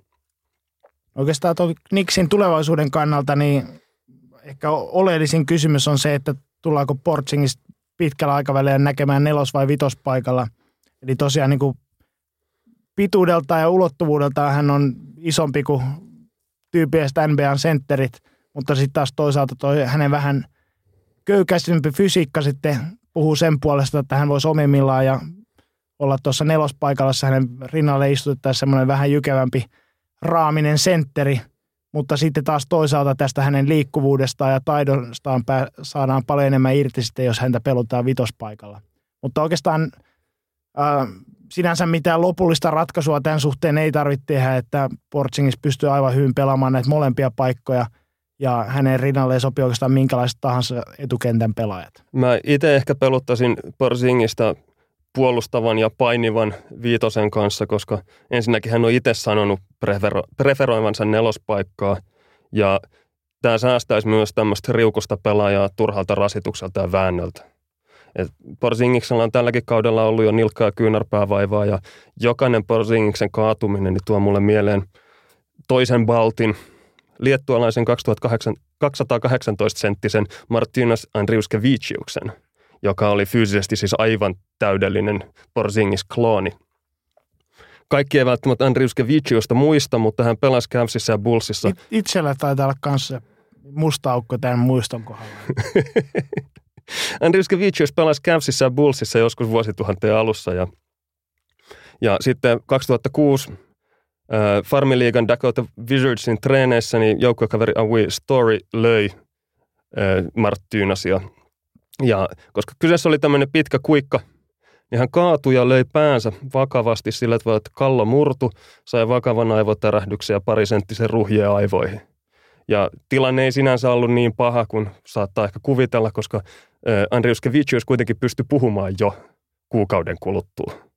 Ja kolmen kuukauden kuluttua halusi pelata korista ja lääkärit jopa antoi siihen luvan, mutta valitettavasti Andrius Kevicius ei koskaan enää palannut NBAihin, siirtyi pelaamaan kreikkalaisessa PA, PAOKssa ja tota, sitä kautta sitten vähitellen hiipu Liettuan sarjoihin. Mutta joka kerta kun eh, Porzingis kaatuu, mä muistan tämän storin ja rupean miettimään sitä, että älä lyö päätä, älä riko itseäsi. Ja tosiaan niin, kuten monillakin isoilla pelaajilla, nuorilla isoilla pelaajilla, niin iso kysymysmerkki on siinä, että pysyykö hän terveenä, että tuommoinen iso kroppa ja lukuisat törmäykset niin asettaa aikamoisia rasitusta sitten kropalle, niin, niin tota, on varmaan aika turvallista veikata, että Portsingissa tulee kärsimään jonkinlaista loukkaantumista uransa aikana. Mutta tosiaan niin kuin potentiaalia on, on jopa ihan niin kuin MVP-taisteluihin asti, vaikka ei varmasti ihan vielä tällä kaudella, että sen verran raakile. Raakileista kuitenkin on nuorena pelaajana kyse. Oikeastaan toinen ainoa merkittävä pelaaja Niksissä tällä hetkellä on äh, ranskalainen Frank Nilikina, äh, niin sanottu Frankie Nicotine tai Frankie Smokes, koska hänen sukunimensä on vähän vaikea sanoa, niin jenkit antaa kaikkia tämmöisiä näppäriä lempinimiä. Me ei niitä käytetä, koska kaikki ääliöt, joita niitä käyttää, niin kuulostaa todella, todella typeriltä. Nilikina on 19-vuotias ranskalainen, ei näytä päivääkään yli 15-vuotiaalta. Ja hänellä on Porzingisin kanssa tämmöinen erittäin tärkeä New York-piireihin tai New Yorkin joukkueisiin liittyvä yhdistävä tekijä. Heille kummallekin nimittäin buuattiin todella, todella ankarasti silloin, kun heidät varattiin. Itse asiassa silloin, kun Porzingis varattiin, niin siellä katsomossa näytettiin semmoista Knicks-paitasta junnua, joka itki, koska hän oli niin pettynyt siihen, että joukkue varasi tämmöisen loistavan tulevaisuuden lupauksen. Viime kesänä taas Knicks-fanit olisi halunnut Dennis Smith Juniorin, joka meni sitten seuraavalla varauksella Dallasiin ja buuasi tämän takia tänne Nilikinan varaukselle. Tällä hetkellä on aivan liian aikaista sanoa, että kumpi näistä oli oikea valinta. Suuri ajattelija Christian Palotie on sanonut, että Dennis Smith junioreita on pilvin pimein, mutta Nilikiina-tyyppisiä isoja ulottuvia takamiehiä paljon vähemmän. Joo, että toi, jos ollaan useita nuoria pelaajia moitittu siitä, että puolustuspelaaminen ei oikein kiinnosta eikä oikein minkälaista käsitystä siitä, että miten, miten siellä NBAssa pitäisi puolustusta pelata, niin Nilikiinalla nimenomaan tämä puolustuspelaaminen on ollut se, ollut se merkittävin vahvuus tässä nuoren uransa aikana. Hän on poikkeuksellisen hyvä yksi vastaan yksi tilanteessa puolustaja noin nuoreksi pelaajaksi.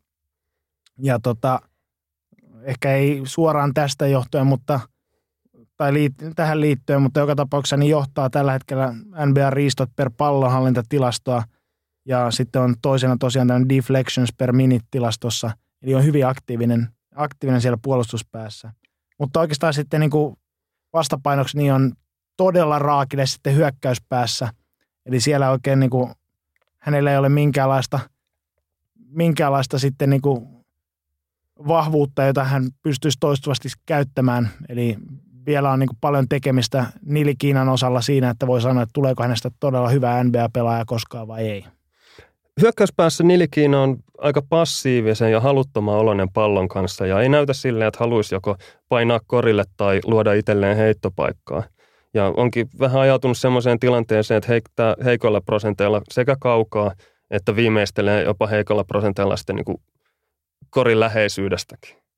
Mutta tosiaan näiden epätoivoisten Knicks-fanien joukossa, niin Nilikiina on kasvanut kuitenkin jonkinlaiseksi näistä buuauksista huolimatta niin jonkinlaiseksi kulttipelaajaksi ja tämmöisiä mielenkiintoisia highlight-videoita koostetaan jo fanien toimesta, jossa kerätään Nilikiinan parhaita puolustussuorituksia, jotka yleensä suoritukset tuppailemaan semmoisia niin kuin ihan perustason tekemistä, jota nähtäisiin vaikka Suomessakin B-junioreissa, mutta, mutta tota, kaikki on tietysti Knicks-faneille kotiin päin ja tästä asemasta voisi sanoa esimerkiksi tämmöinen sitaatti, joka on tuolta Ringer-sivuston Jason Concepcionilta, että, joka on sitten lähes adoptoinut jo Nilikiinan omaksi pojakseen, niin tokaissut, että kaikista niistä pelaajista NBA-historiassa, jotka heittävät pelitilan heittonsa alle 35 prosenttisesti ja kolmen pisteen heittonsa alle 25 prosenttisesti, eivätkä onnistu saamaan yhtään leijappia sisään, niin Nilikiina on ehdottomasti minun suurin suosikkini. Mä luulen, että Nilikiinan suosio vaikuttaa myös se, että Nilikiinalla on semmoista tiettyä röyhkeyttä, että hän muun muassa Clevelandia vastaan pelatussa matsissa niin lähti tämmöiseen ihan aitoon tönimiskilpailuun LeBron Jamesin kanssa. Ja okei, taisi tietää, että siellä oli Enes Kanter backupina tulossa siihen sitten tappelemaan, jos muka tappeluun joudutaan menemään, koska eihän NBAssa oikeasti tapella juuri ikinä. Ja toisaalta motivaationa tässä tönimiskilpailussa saattoi olla se, että LeBron James oli aikaisemmin sanonut lehdistölle vähän ikäviä juttuja Nilikiinasta tai sen pysty kääntämään nämä LeBronin lausunnot sillä tavalla. Kuten tuossa aiemmin sanottiin, niin Nilikiina varattiin ennen Mavericksin Dennis Smith Junioria ja Dennis Smithillä on tämmöinen läheinen suhde LeBron Jamesiin, että hän on jo junnusta lähtien pyörinyt LeBronin kesäleireillä ja itse asiassa kun he pelasivat Mavericksia vastaan, niin ottelun loppuhetkillä Smith missasi tämmöisen helpon layupin, koska käänsi siihen semmoisen oudon Amerikan veivin ennen sitä nostoa aivan turhaa. Ja sitten kun juostiin toiseen päähän, niin LeBron James miimikoi sitä liikettä ja kesken pelin antoi tälle junnulle ohjeita, että älä tee tolla tavalla, että nosta vaan se varma leijappi sisään. Että voisi ajatella, että Dennis Smith on tämmöinen jonkinlainen LeBron Jamesin suojatti. Ja tämän takia tämän Mavericks-matsin jälkeen LeBron sitten sanoi lehdistölle, että, että New York Knicks tulee kyllä katumaan tätä Nili Kiina-valintaa, että heidän olisi pitänyt ottaa Dennis Smith. Jälkikäteen LeBron myös selitteli tätä sillä, että hänen oli tarkoitus vain kehua Dennis Smithia ja vähän tölvästä Phil Jacksonia, eikä missään nimessä Nili Kiinaa. Ja tämä ilmeisesti juontaa tämä Phil Jacksonin suuntaan kohdistuva kritiikki siitä, että vuosia sitten Phil Jackson viittasi LeBron Jamesin bisnesyhteistyökumppaneihin LeBronin possena, mistä LeBron sitten kilahti, koska piti tätä tämmöisenä rodullistettuna ilmauksena, jossa on ikäviä negatiivisia konnotaatioita. Ja LeBronin sanojen mukaan, kun silloin huhuttiin, että hän olisi mahdollisesti New York Knicksiin menossa Phil Jacksonin luokse, niin että heillä ei ole minkäännäköisiä välejä, että hän ei tule tämän Jacksonin kanssa mitenkään toimeen. Paitsi että tämän New York Knicksin toivon, niin Phil Jackson onnistui nitistämään jo heti, heti alkuunsa, niin sen lisäksi myös tosiaan Jacksonin perintö ei ole kovin ruusunen Knicksissä, eli voisi sanoa, että tosiaan Porzingis ja Nili Kiina ovat ne pelaajat, joiden, joiden varaan sitten mahdollisesti tätä Knicksin tulevaisuutta voidaan rakentaa, mutta sitten tulee rasittamaan vielä tosiaan nämä Phil Jacksonin ansiosta Knicksiin hankitut pelaajat, kuten esimerkiksi Tim Hardaway Jr., joka, joka sai aivan käsittämättömän neljän vuoden ja 71 miljoonan sopimuksen viime kesänä. Lisäksi Joakim Noah hankittiin aikaisemmin jo Chicagosta neljän vuoden 72 miljoonan sopimuksella. Carmelo Anthony, niin tosiaan tämä siltojen poltto johti siihen, että hänet jouduttiin kauppaamaan sitten Oklahoma City ja vaihdossa saatiin Enes Kanter, turkkilaisentteri, joka silloin se Oklahoma Cityn Cityssä ollessaan, niin tota, oma valmentajansa mielestä oli täysin käyttökelvoton esimerkiksi pudotuspelisarjassa, niin hänellä on neljän vuoden 70 miljoonan sopimus – se sanottakoon, että Kanter on nyt tällä kaudella pelannut pirteästi. Tämä toki, toki huomioidaan, mutta sitten lisäksi vielä Courtney Lee, joka on täysin tämmöinen ihan hyvä pelaaja, mutta, mutta tota, ei mitenkään erityinen, niin neljä vuotta ja 48 miljoonaa sopimusta, eli tämmöiset vielä rasittaa tätä Knicksin joukkueen rakennusta aika pitkään. Joo, Nix voi ehkä ihan hyvin päästä tänä vuonna playereihin, mutta todelliset pelit alkaa vasta terassikaudella 2018, kun joukkuetta voidaan alkaa laittaa uuteen järjestykseen Phil Jacksonin jäljiltä. Mutta ongelma tässä on tosiaan nämä isot sopimukset, joista sanoit, että käytännössä joukkuetta lähdetään rakentamaan nyt toinen käsi selän taakse sidottuna. No toinen joukkue sitten New Yorkissa, joka myös on tottunut rakentamaan joukkuettaan toinen käsi selän taakse sidottuna on Brooklyn Nets, joka myös, tai avannut e- kauden ehkä odotetun heikosti, eli on 6 ja 11 rekordilla tällä hetkellä, hetkellä vaikka aloittikin kautensa pirteästi voittamalla ensimmäistä viidestä ottelustaan kolme, niin sen jälkeen ollut sitten ehkä löytynyt se oma taso. Klassisesti New Jersey Nets on se New York Knicksin ruma velipuoli. Se, että joukkue on siirtynyt nyt Brooklyniin, niin ei juurikaan tätä dynamiikkaa ole muuttanut. Ja varmaan voitaisiin ehkä katsoa vähän, että koska se Netsin joukkue sinänsä ei ole niin hirvittävän mielenkiintoinen, niin miten tähän tilanteeseen on ylipäätään päädytty. Eli joukkueen osti vuonna 2010 Mihail Prohorov-niminen venäläinen oligarkki, joka teki omaisuutensa silloin, kun Neuvostoliiton hajottua valtioomaisuutta yksityistettiin ja omisti jossain vaiheessa Norilsk Nikkelistä suurimman osuuden ja luopui osuudestaan vuonna 2007 nettos 9,5 miljardia dollaria ja oli tällöin Venäjän rikkain mies. No Prohorov osti sitten mediayhtiön, kokeili politiikkaa ja oli jopa hetkellisesti Putinin vastaehdokkaana presidentinvaaleissa. Että tässä on niin oikeasti ison luokan peluri kyseessä.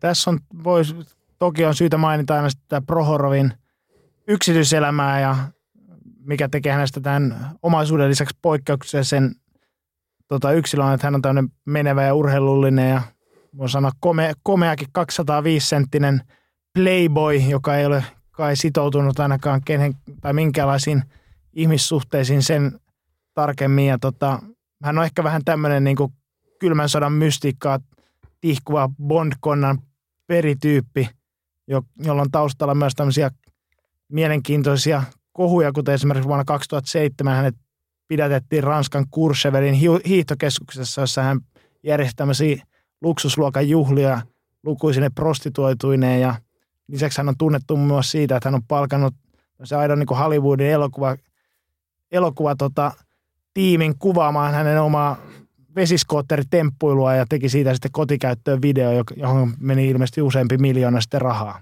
Erittäin kova meriitti jopa NBA-omistajien keskuudessa. No vuonna 2010 sitten Prohorov osti New Jersey Netsin 800 miljoonalla ja lupasi nostaa sitten Netsin, en tiedä uuteen loistoon, mutta ainakin loistoon ja lupasi sitten, lupasi sitten tota, ainakin, että mestaruus saavutetaan, oliko viiden vuoden sisällä – tai lupas, tapo... lupas mestaruuden viiden vuoden sisällä ja lupas panostaa siihen, että tämä tavoite todellakin tullaan saavuttamaan. Ja tämä lähtökohta oli semmoinen, että vuonna 2009-2010, tai kaudella 2009-2010 New Jersey Nets oli voittanut 12 ottelua ja hävinnyt 70 peliä. Ja heillä oli tämmöinen läpeensä mädäntynyt, rappioitunut stadioni Meadowlandsin suolla ja kukaan ei pitänyt joukkuetta yhtään minä. Ja sitten Prohorov avasi pelin sillä, että rakennutti Barclays Centerin Brooklyniin ja siirsi joukkueen sinne sitten vuonna 2012. Tämä uuden hallin rakentaminen maksoi karkean miljardi dollaria ja arkkitehtinä toimi Frank Gehry. Ja tästä Brooklyn Netsistä tuli hetkessä ja hetkellisesti kaikkien kuulien hipstereiden NBA-fanien suosikkijoukkue. Mä luulen, että esimerkiksi pahimmalla bandwagonistilla, jonka mä tiedän, kaverillani Harri Mannisella todennäköisesti on kaappi täynnä noihin aikoihin hankittua Brooklyn Netsin shittiä. Ja joukkueella oli tämmöinen todella makea mustavalkoinen visuaalinen ilme, joka muun muassa kopioitiin sitten, kun Lahdessa ruvettiin rakentamaan Lahden Namikan tai Namikan Lahden uutta tulemista. Ja Lahti Basketball on siis täysin kopioinut sen niiden mustavalkoisen luukin tästä Netsin makeesta meiningistä. Ja samaan aikaan räppäri Jay-Z omisti joukkueesta prosentin puolikkaan, mikä oli sen takia hyvin merkittävää, että tätä voitiin käyttää hyväksi mainostamisessa. Jay-Z, tämä on Jay-Zin jengi, ja JC esiintyi kaikissa videoissa ja mainoksissa ja pelaajien kanssa. Ja toisaalta JC sitten saattoi väittää omistavansa NBA-joukkueen, vaikka todellisuudessa omisti siitä vain yhden 200 osan. No mitä sitten tulee tuohon Prohoroffin lupaukseen mestarijoukkueen rakentamisesta ja siihen panostamisesta, niin se ainakin alkuun sai, sai ihan selvää katetta, että miljardin maksaneen Barclays Centerin lisäksi niin joukkueeseen tosiaan kaadettiin, kaadettiin niitä dollareita ihan kahmalokaupalla.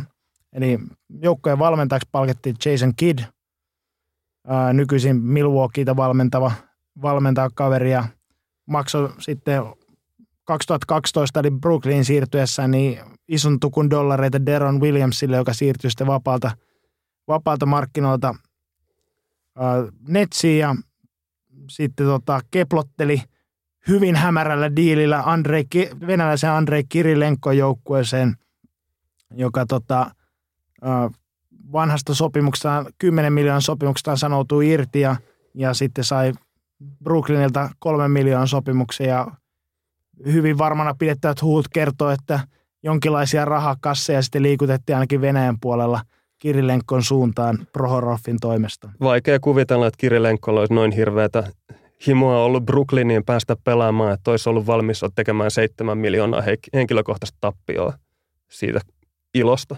Ja sitten Brooklyn muistetaan kesältä 2013 ehkä NBA-historian huonoimmasta pelaajakaupasta, jossa tosiaan Prohorov yritti tämmöistä oikotietä mestaruuteen ja, ja tästä Boston Celticsi, jo vä, vähän väljähtyneestä mestarijoukkueesta, niin ostettiin avaimet Kevin Garnett ja Paul Pierce sekä sen lisäksi Jason Terry ja, ja muutama, muutama tota, häntäpään varaus. Ja sitten vastineeksi lähetettiin toki iso tukku tämmöisiä no-name pelaajia tuonne Bostoniin, mutta ennen kaikkea, ennen kaikkea sitten tota 2014 vuoden, 2016 vuoden ja 2018 vuoden Brooklynin ykköskerroksen varaukset.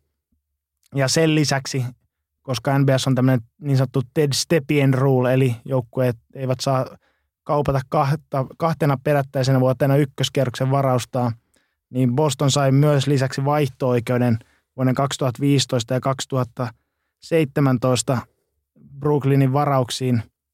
Ja kun sitten tiedetään, että Brooklynin joukkojen mätäri käsiin lähes välittömästi ja on ollut, ollut sitten tuon kaupan jälkeen yksi liiga huonommista joukkoista, niin käytännössä kävi niin, että Boston sai viitenä perättäisenä vuotena tota Brooklynilta ihan kärkipään ykköskierroksen varauksen. Se, mitä tuolla kaudella 2013-2014 sitten loppujen lopuksi kävi, oli se, että kaikkien näiden panostusten jälkeen Netsillä oli tämmöinen yliikäinen ja ylihintainen joukkue, jonka palkkoihin ja palkkoihin liittyviin luksusveroihin paloi tällä kaudella 185, 185 miljoonaa dollaria, kun NBAn palkkakatto oli vain 59 miljoonaa. Ja toisella kierroksella pudotuspeleissä sitten, tai ensimmäisellä kierroksella pudotuspeleissä, niin hikisesti voittivat Toronton 4-3, mutta sitten Miamia vastaan toisella kierroksella, niin ei heillä ollut minkäännäköistä palan kuvaa noin vanhalla joukkueella päästä haastamaan Miamia ja hävisivät.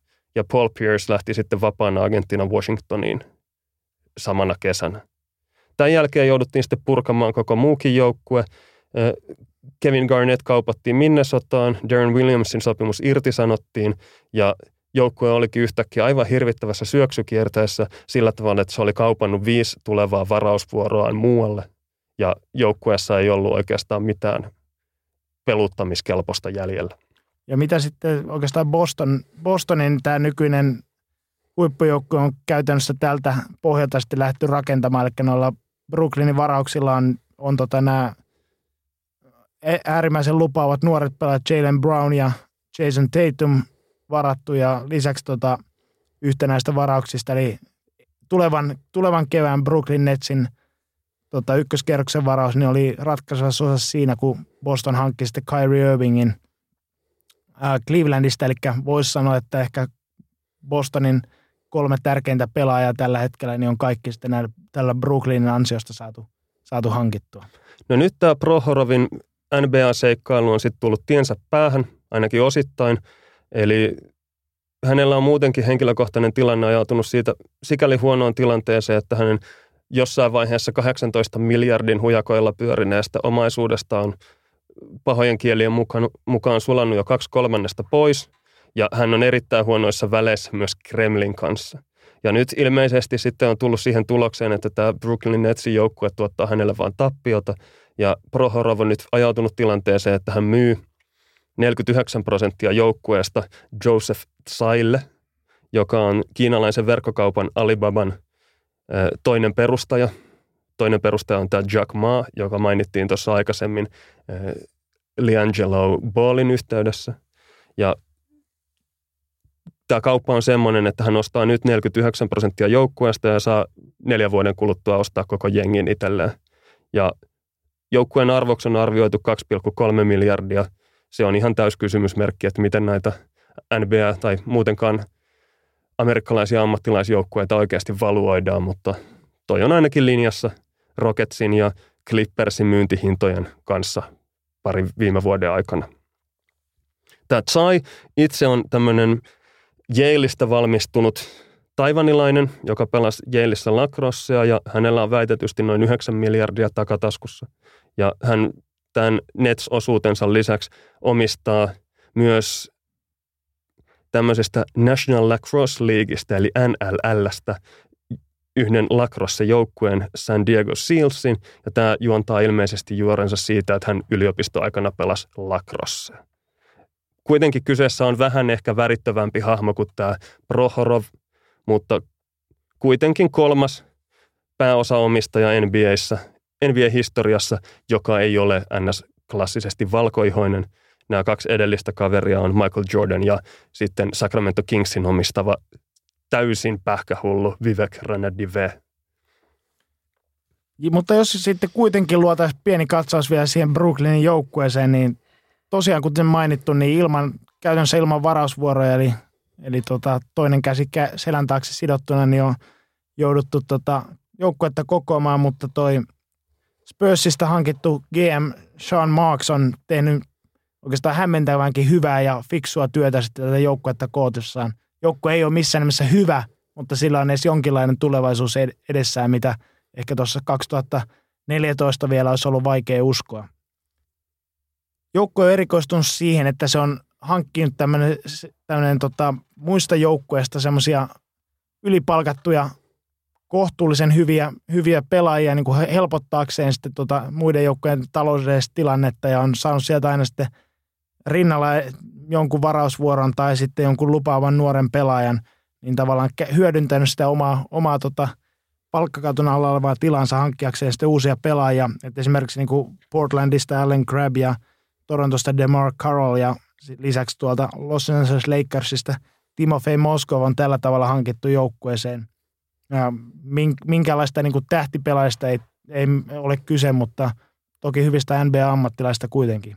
Ja voi olla, että noistakin jätkistä saa sitten sopimusta loppupuolella vielä, jos he nyt pysyvät jonkunnäköisessä kondiksessa ja motivoituvat vielä pelaamaan, niin sopimuksen loppupuolella niin heidät voi ehkä sitten voitolla kaupata jonnekin, kun on maksellut heidän ylihintaisia palkkojaan tässä sopimuksen varsinaisen keston ajan.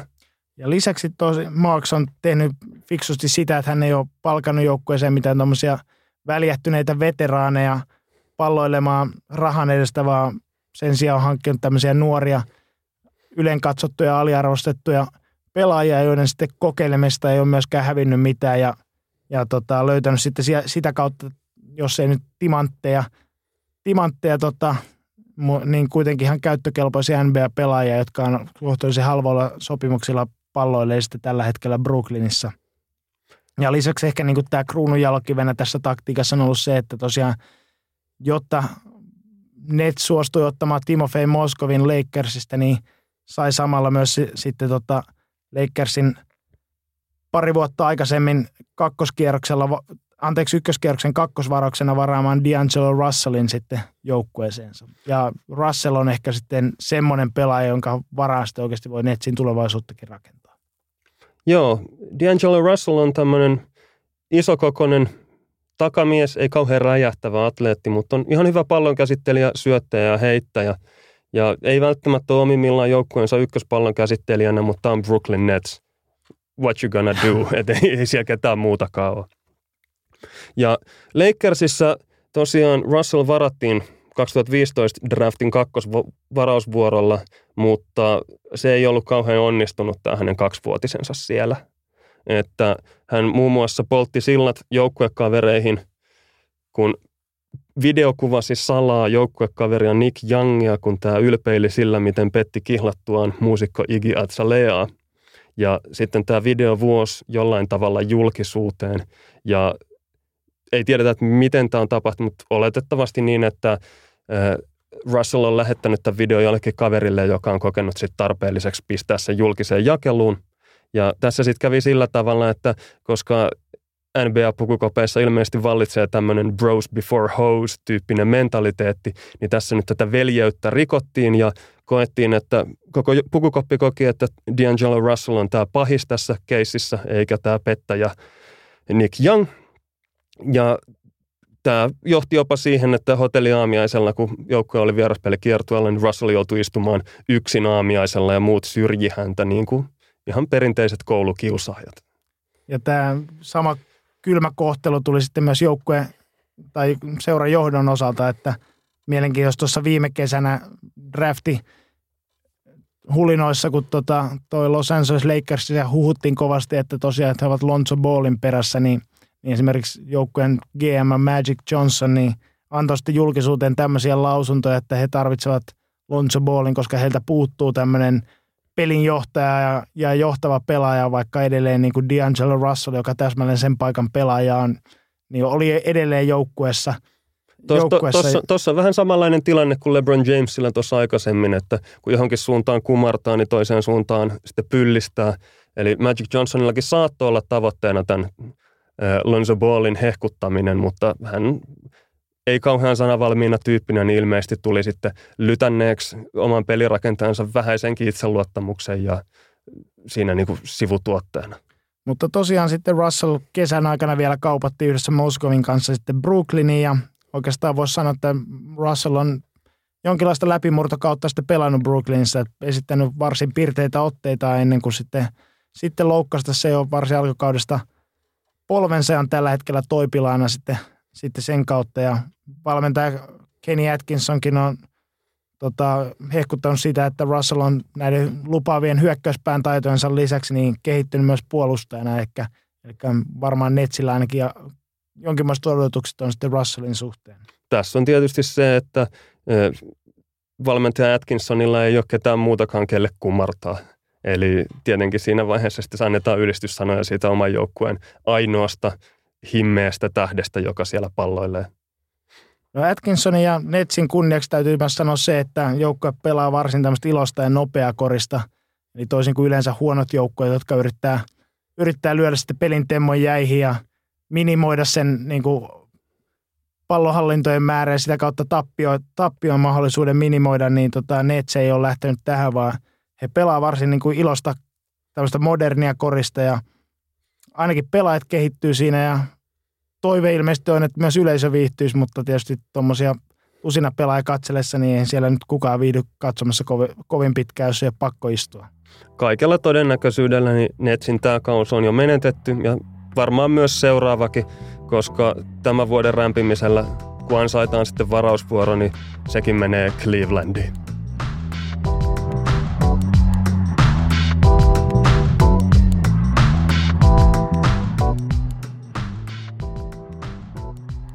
Ja sitten loppuun voitaisiin käsitellä vielä kuulijapalautteita ja kysymyksiä. Yksi palaute on tullut meidän Facebook-sivulle. Siellä Repa sanoi, että me sivutettiin aivan turhaan se, että Nikola Jokic on liigan huonoimpia puolustajia, kun hehkutettiin hänen hyökkäyspelaamistaan. Siinä mä nostan käden, virhe, käden ylös virheen merkiksi. Kyllä pitää aina muistaa jätkiä myös moittia. Kysymyksissä sitten Pentti Pispa ja Jukka Myllyniemi ovat esittäneet hyvin samanhenkiset kysymykset, jotka käsitellään nyt yhdessä. Eli että onko Lonzo Ball jo nyt menetetty lupaus ja onko itseluottamus se juttu vai eikö hän vaan sovi NBAan?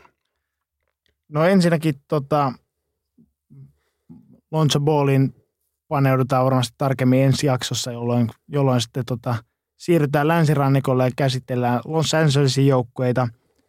Mutta tota, sen verran voisi tässä lyhyesti vastata, että Lonzo Ball on ehkä tämmöinen niin kuin ihmiskoe koe tulee olemaan tässä ura, uransa aikana – että voiko pelaajalla niin kuin tähtitason NBA-pelaaja pelkästään pelikäsityksensä ansiosta, vaikka niin kuin pallonkäsittelytaito, heitto ja urheilullisuus olisikin heikolla tasolla, niin ehkä ainakin tässä vaiheessa olisin taipuvainen siihen, että Lonzo Ballilla ei ole ihan riittäviä niin kuin taidollisia fyysisiä tähtipelaajaksi, joten jos se on ollut se odotustaso, niin siihen suhteessa varmasti tulee olemaan urallaan pettymys.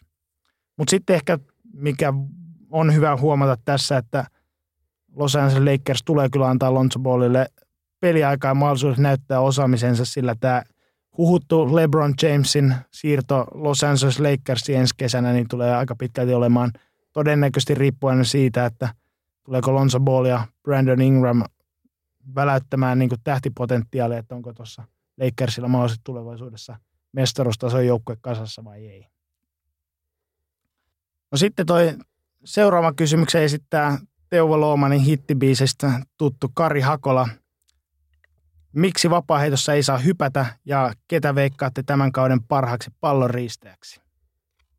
Hetkinen, eikö vapareissa saa hypätä? Mun käsittääkseni vapareissa saa kyllä hypätä, mutta pelaajat heittää vaparit jalat maassa sen takia, että heidän, koska heidän ei tarvitse hypätä, eli sinne ei ole ketään häiritsemässä. Ja kun heittää, heittää palloa jalat maassa, niin siinä on vähemmän liikkuvia osia ja vähemmän sijaa erilaisille virheille.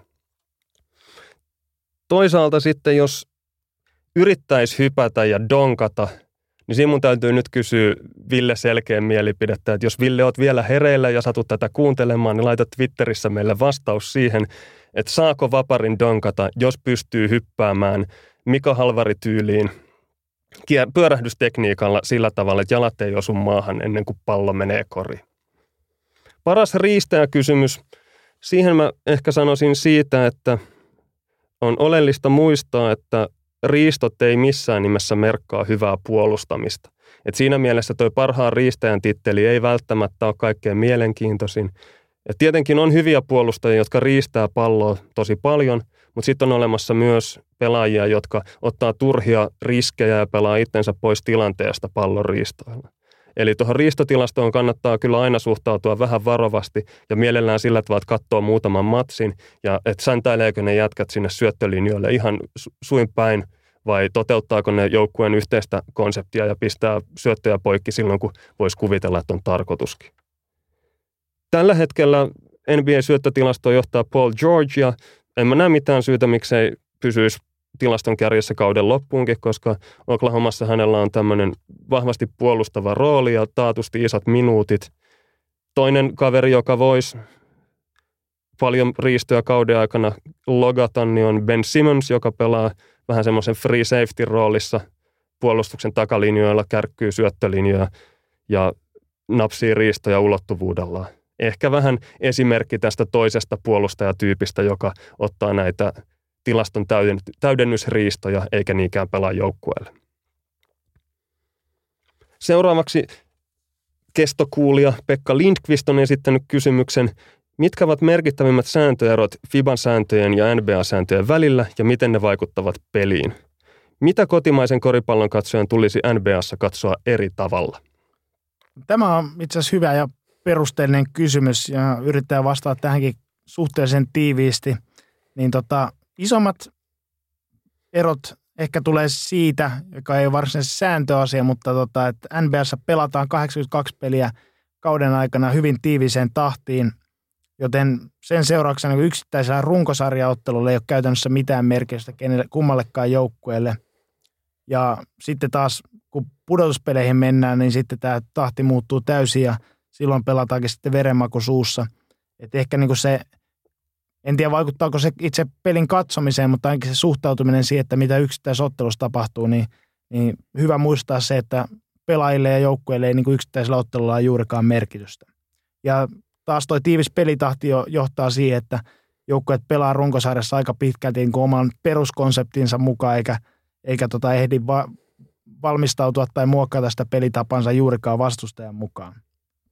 No sitten toinen merkittävä asia on tuo 48 minuutin peliaika, joka taas johtaa siihen, että ottelun sisällä tulee aika lailla su- semmoisia suvantovaiheita, jossa molempien joukkueiden kakkosviisikot höntsäilee vähän keskenään ja, ja tota, sitten taas ottelun loppua kohti lähestyttäessä, niin sitten heitä ykkösmiehet kentälle pelaamaan sitten ottelun voitosta. No sitten se, mikä on selvä näky, silmällä nähtävä ero on tuo kolmosen viivan etäisyyskorista, joka on NBAssa siis kauempana, niin se taas johtaa siihen, että kentällä on enemmän tilaa korin läheisyydessä. Ja sitten kun lisätään siihen, että NBA-pelaajat on usein urheilullisempia ja taitavampia, kun Euroopassa pelaavat tota, kumppaninsa, niin NBA-koripallossa voidaan korintekopaikkoja luoda enemmän tuolla yksi vastaan yksi, yksi tilanteella, kun sitten Euroopassa ehkä enemmän panostaa siihen joukkuekonseptiin. Ja se, mikä vielä sitten viimeisenä asiana kannattaa nostaa esiin, niin NBS on enemmän aikalisia valmentajalla käytössä, ja tämä johtaa varsinkin niin tiukkojen pelejä loppuhetkillä siihen, että pelin virtaus on aika lailla katkonaisempaa, ja joukkueen valmentajat pääsee enemmän sitten mikromanageraamaan näitä tilanteita. Oikeastaan pari asiaa, mitkä perinteisesti on ollut isoja eroja sitten NBA-koripallossa, mutta mitkä on sitten poistunut, niin on ollut toi lyhyempi heittokello, eli Euroopassakin aikanaan siirryttiin sitten tuttuu 24 sekunnin heittokelloa ja, ja lisäksi sitten tuommoinen puolustuksen kolmen sekunnin sääntö, joka käytännössä kiesi NBAssa paikkapuolustukset, niin ne teki varsinkin pelistä hyvin erinäköistä, mutta näissä on, ollaan enemmän sitten sääntöjen osalta lähestytty FIBA-sääntöjä, niin se ei enää niin kuin silmin nähden ole niin vaikuttava ero.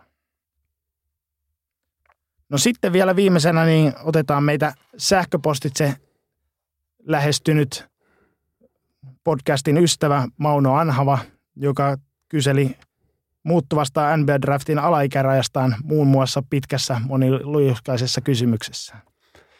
Tässä me joudutaan Manelle valitettavasti vastaamaan, että meillä on tulossa jossain vaiheessa NBA-draftin koko arvontaprosessia ja muitakin nyansseja käsittelevä erikoisjakso ja me käsitellään tätä asiaa sitten kattavammin siellä. Eli tähän, kuten muihinkin kiinnostaviin aiheisiin, palataan sitten myöhemmissä jaksoissa. Joo. Ja...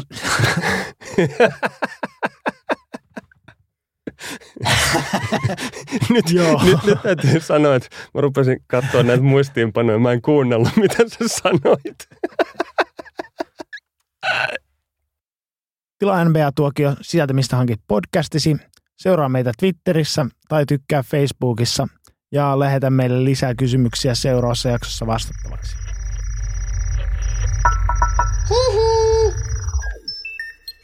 Jakso.fi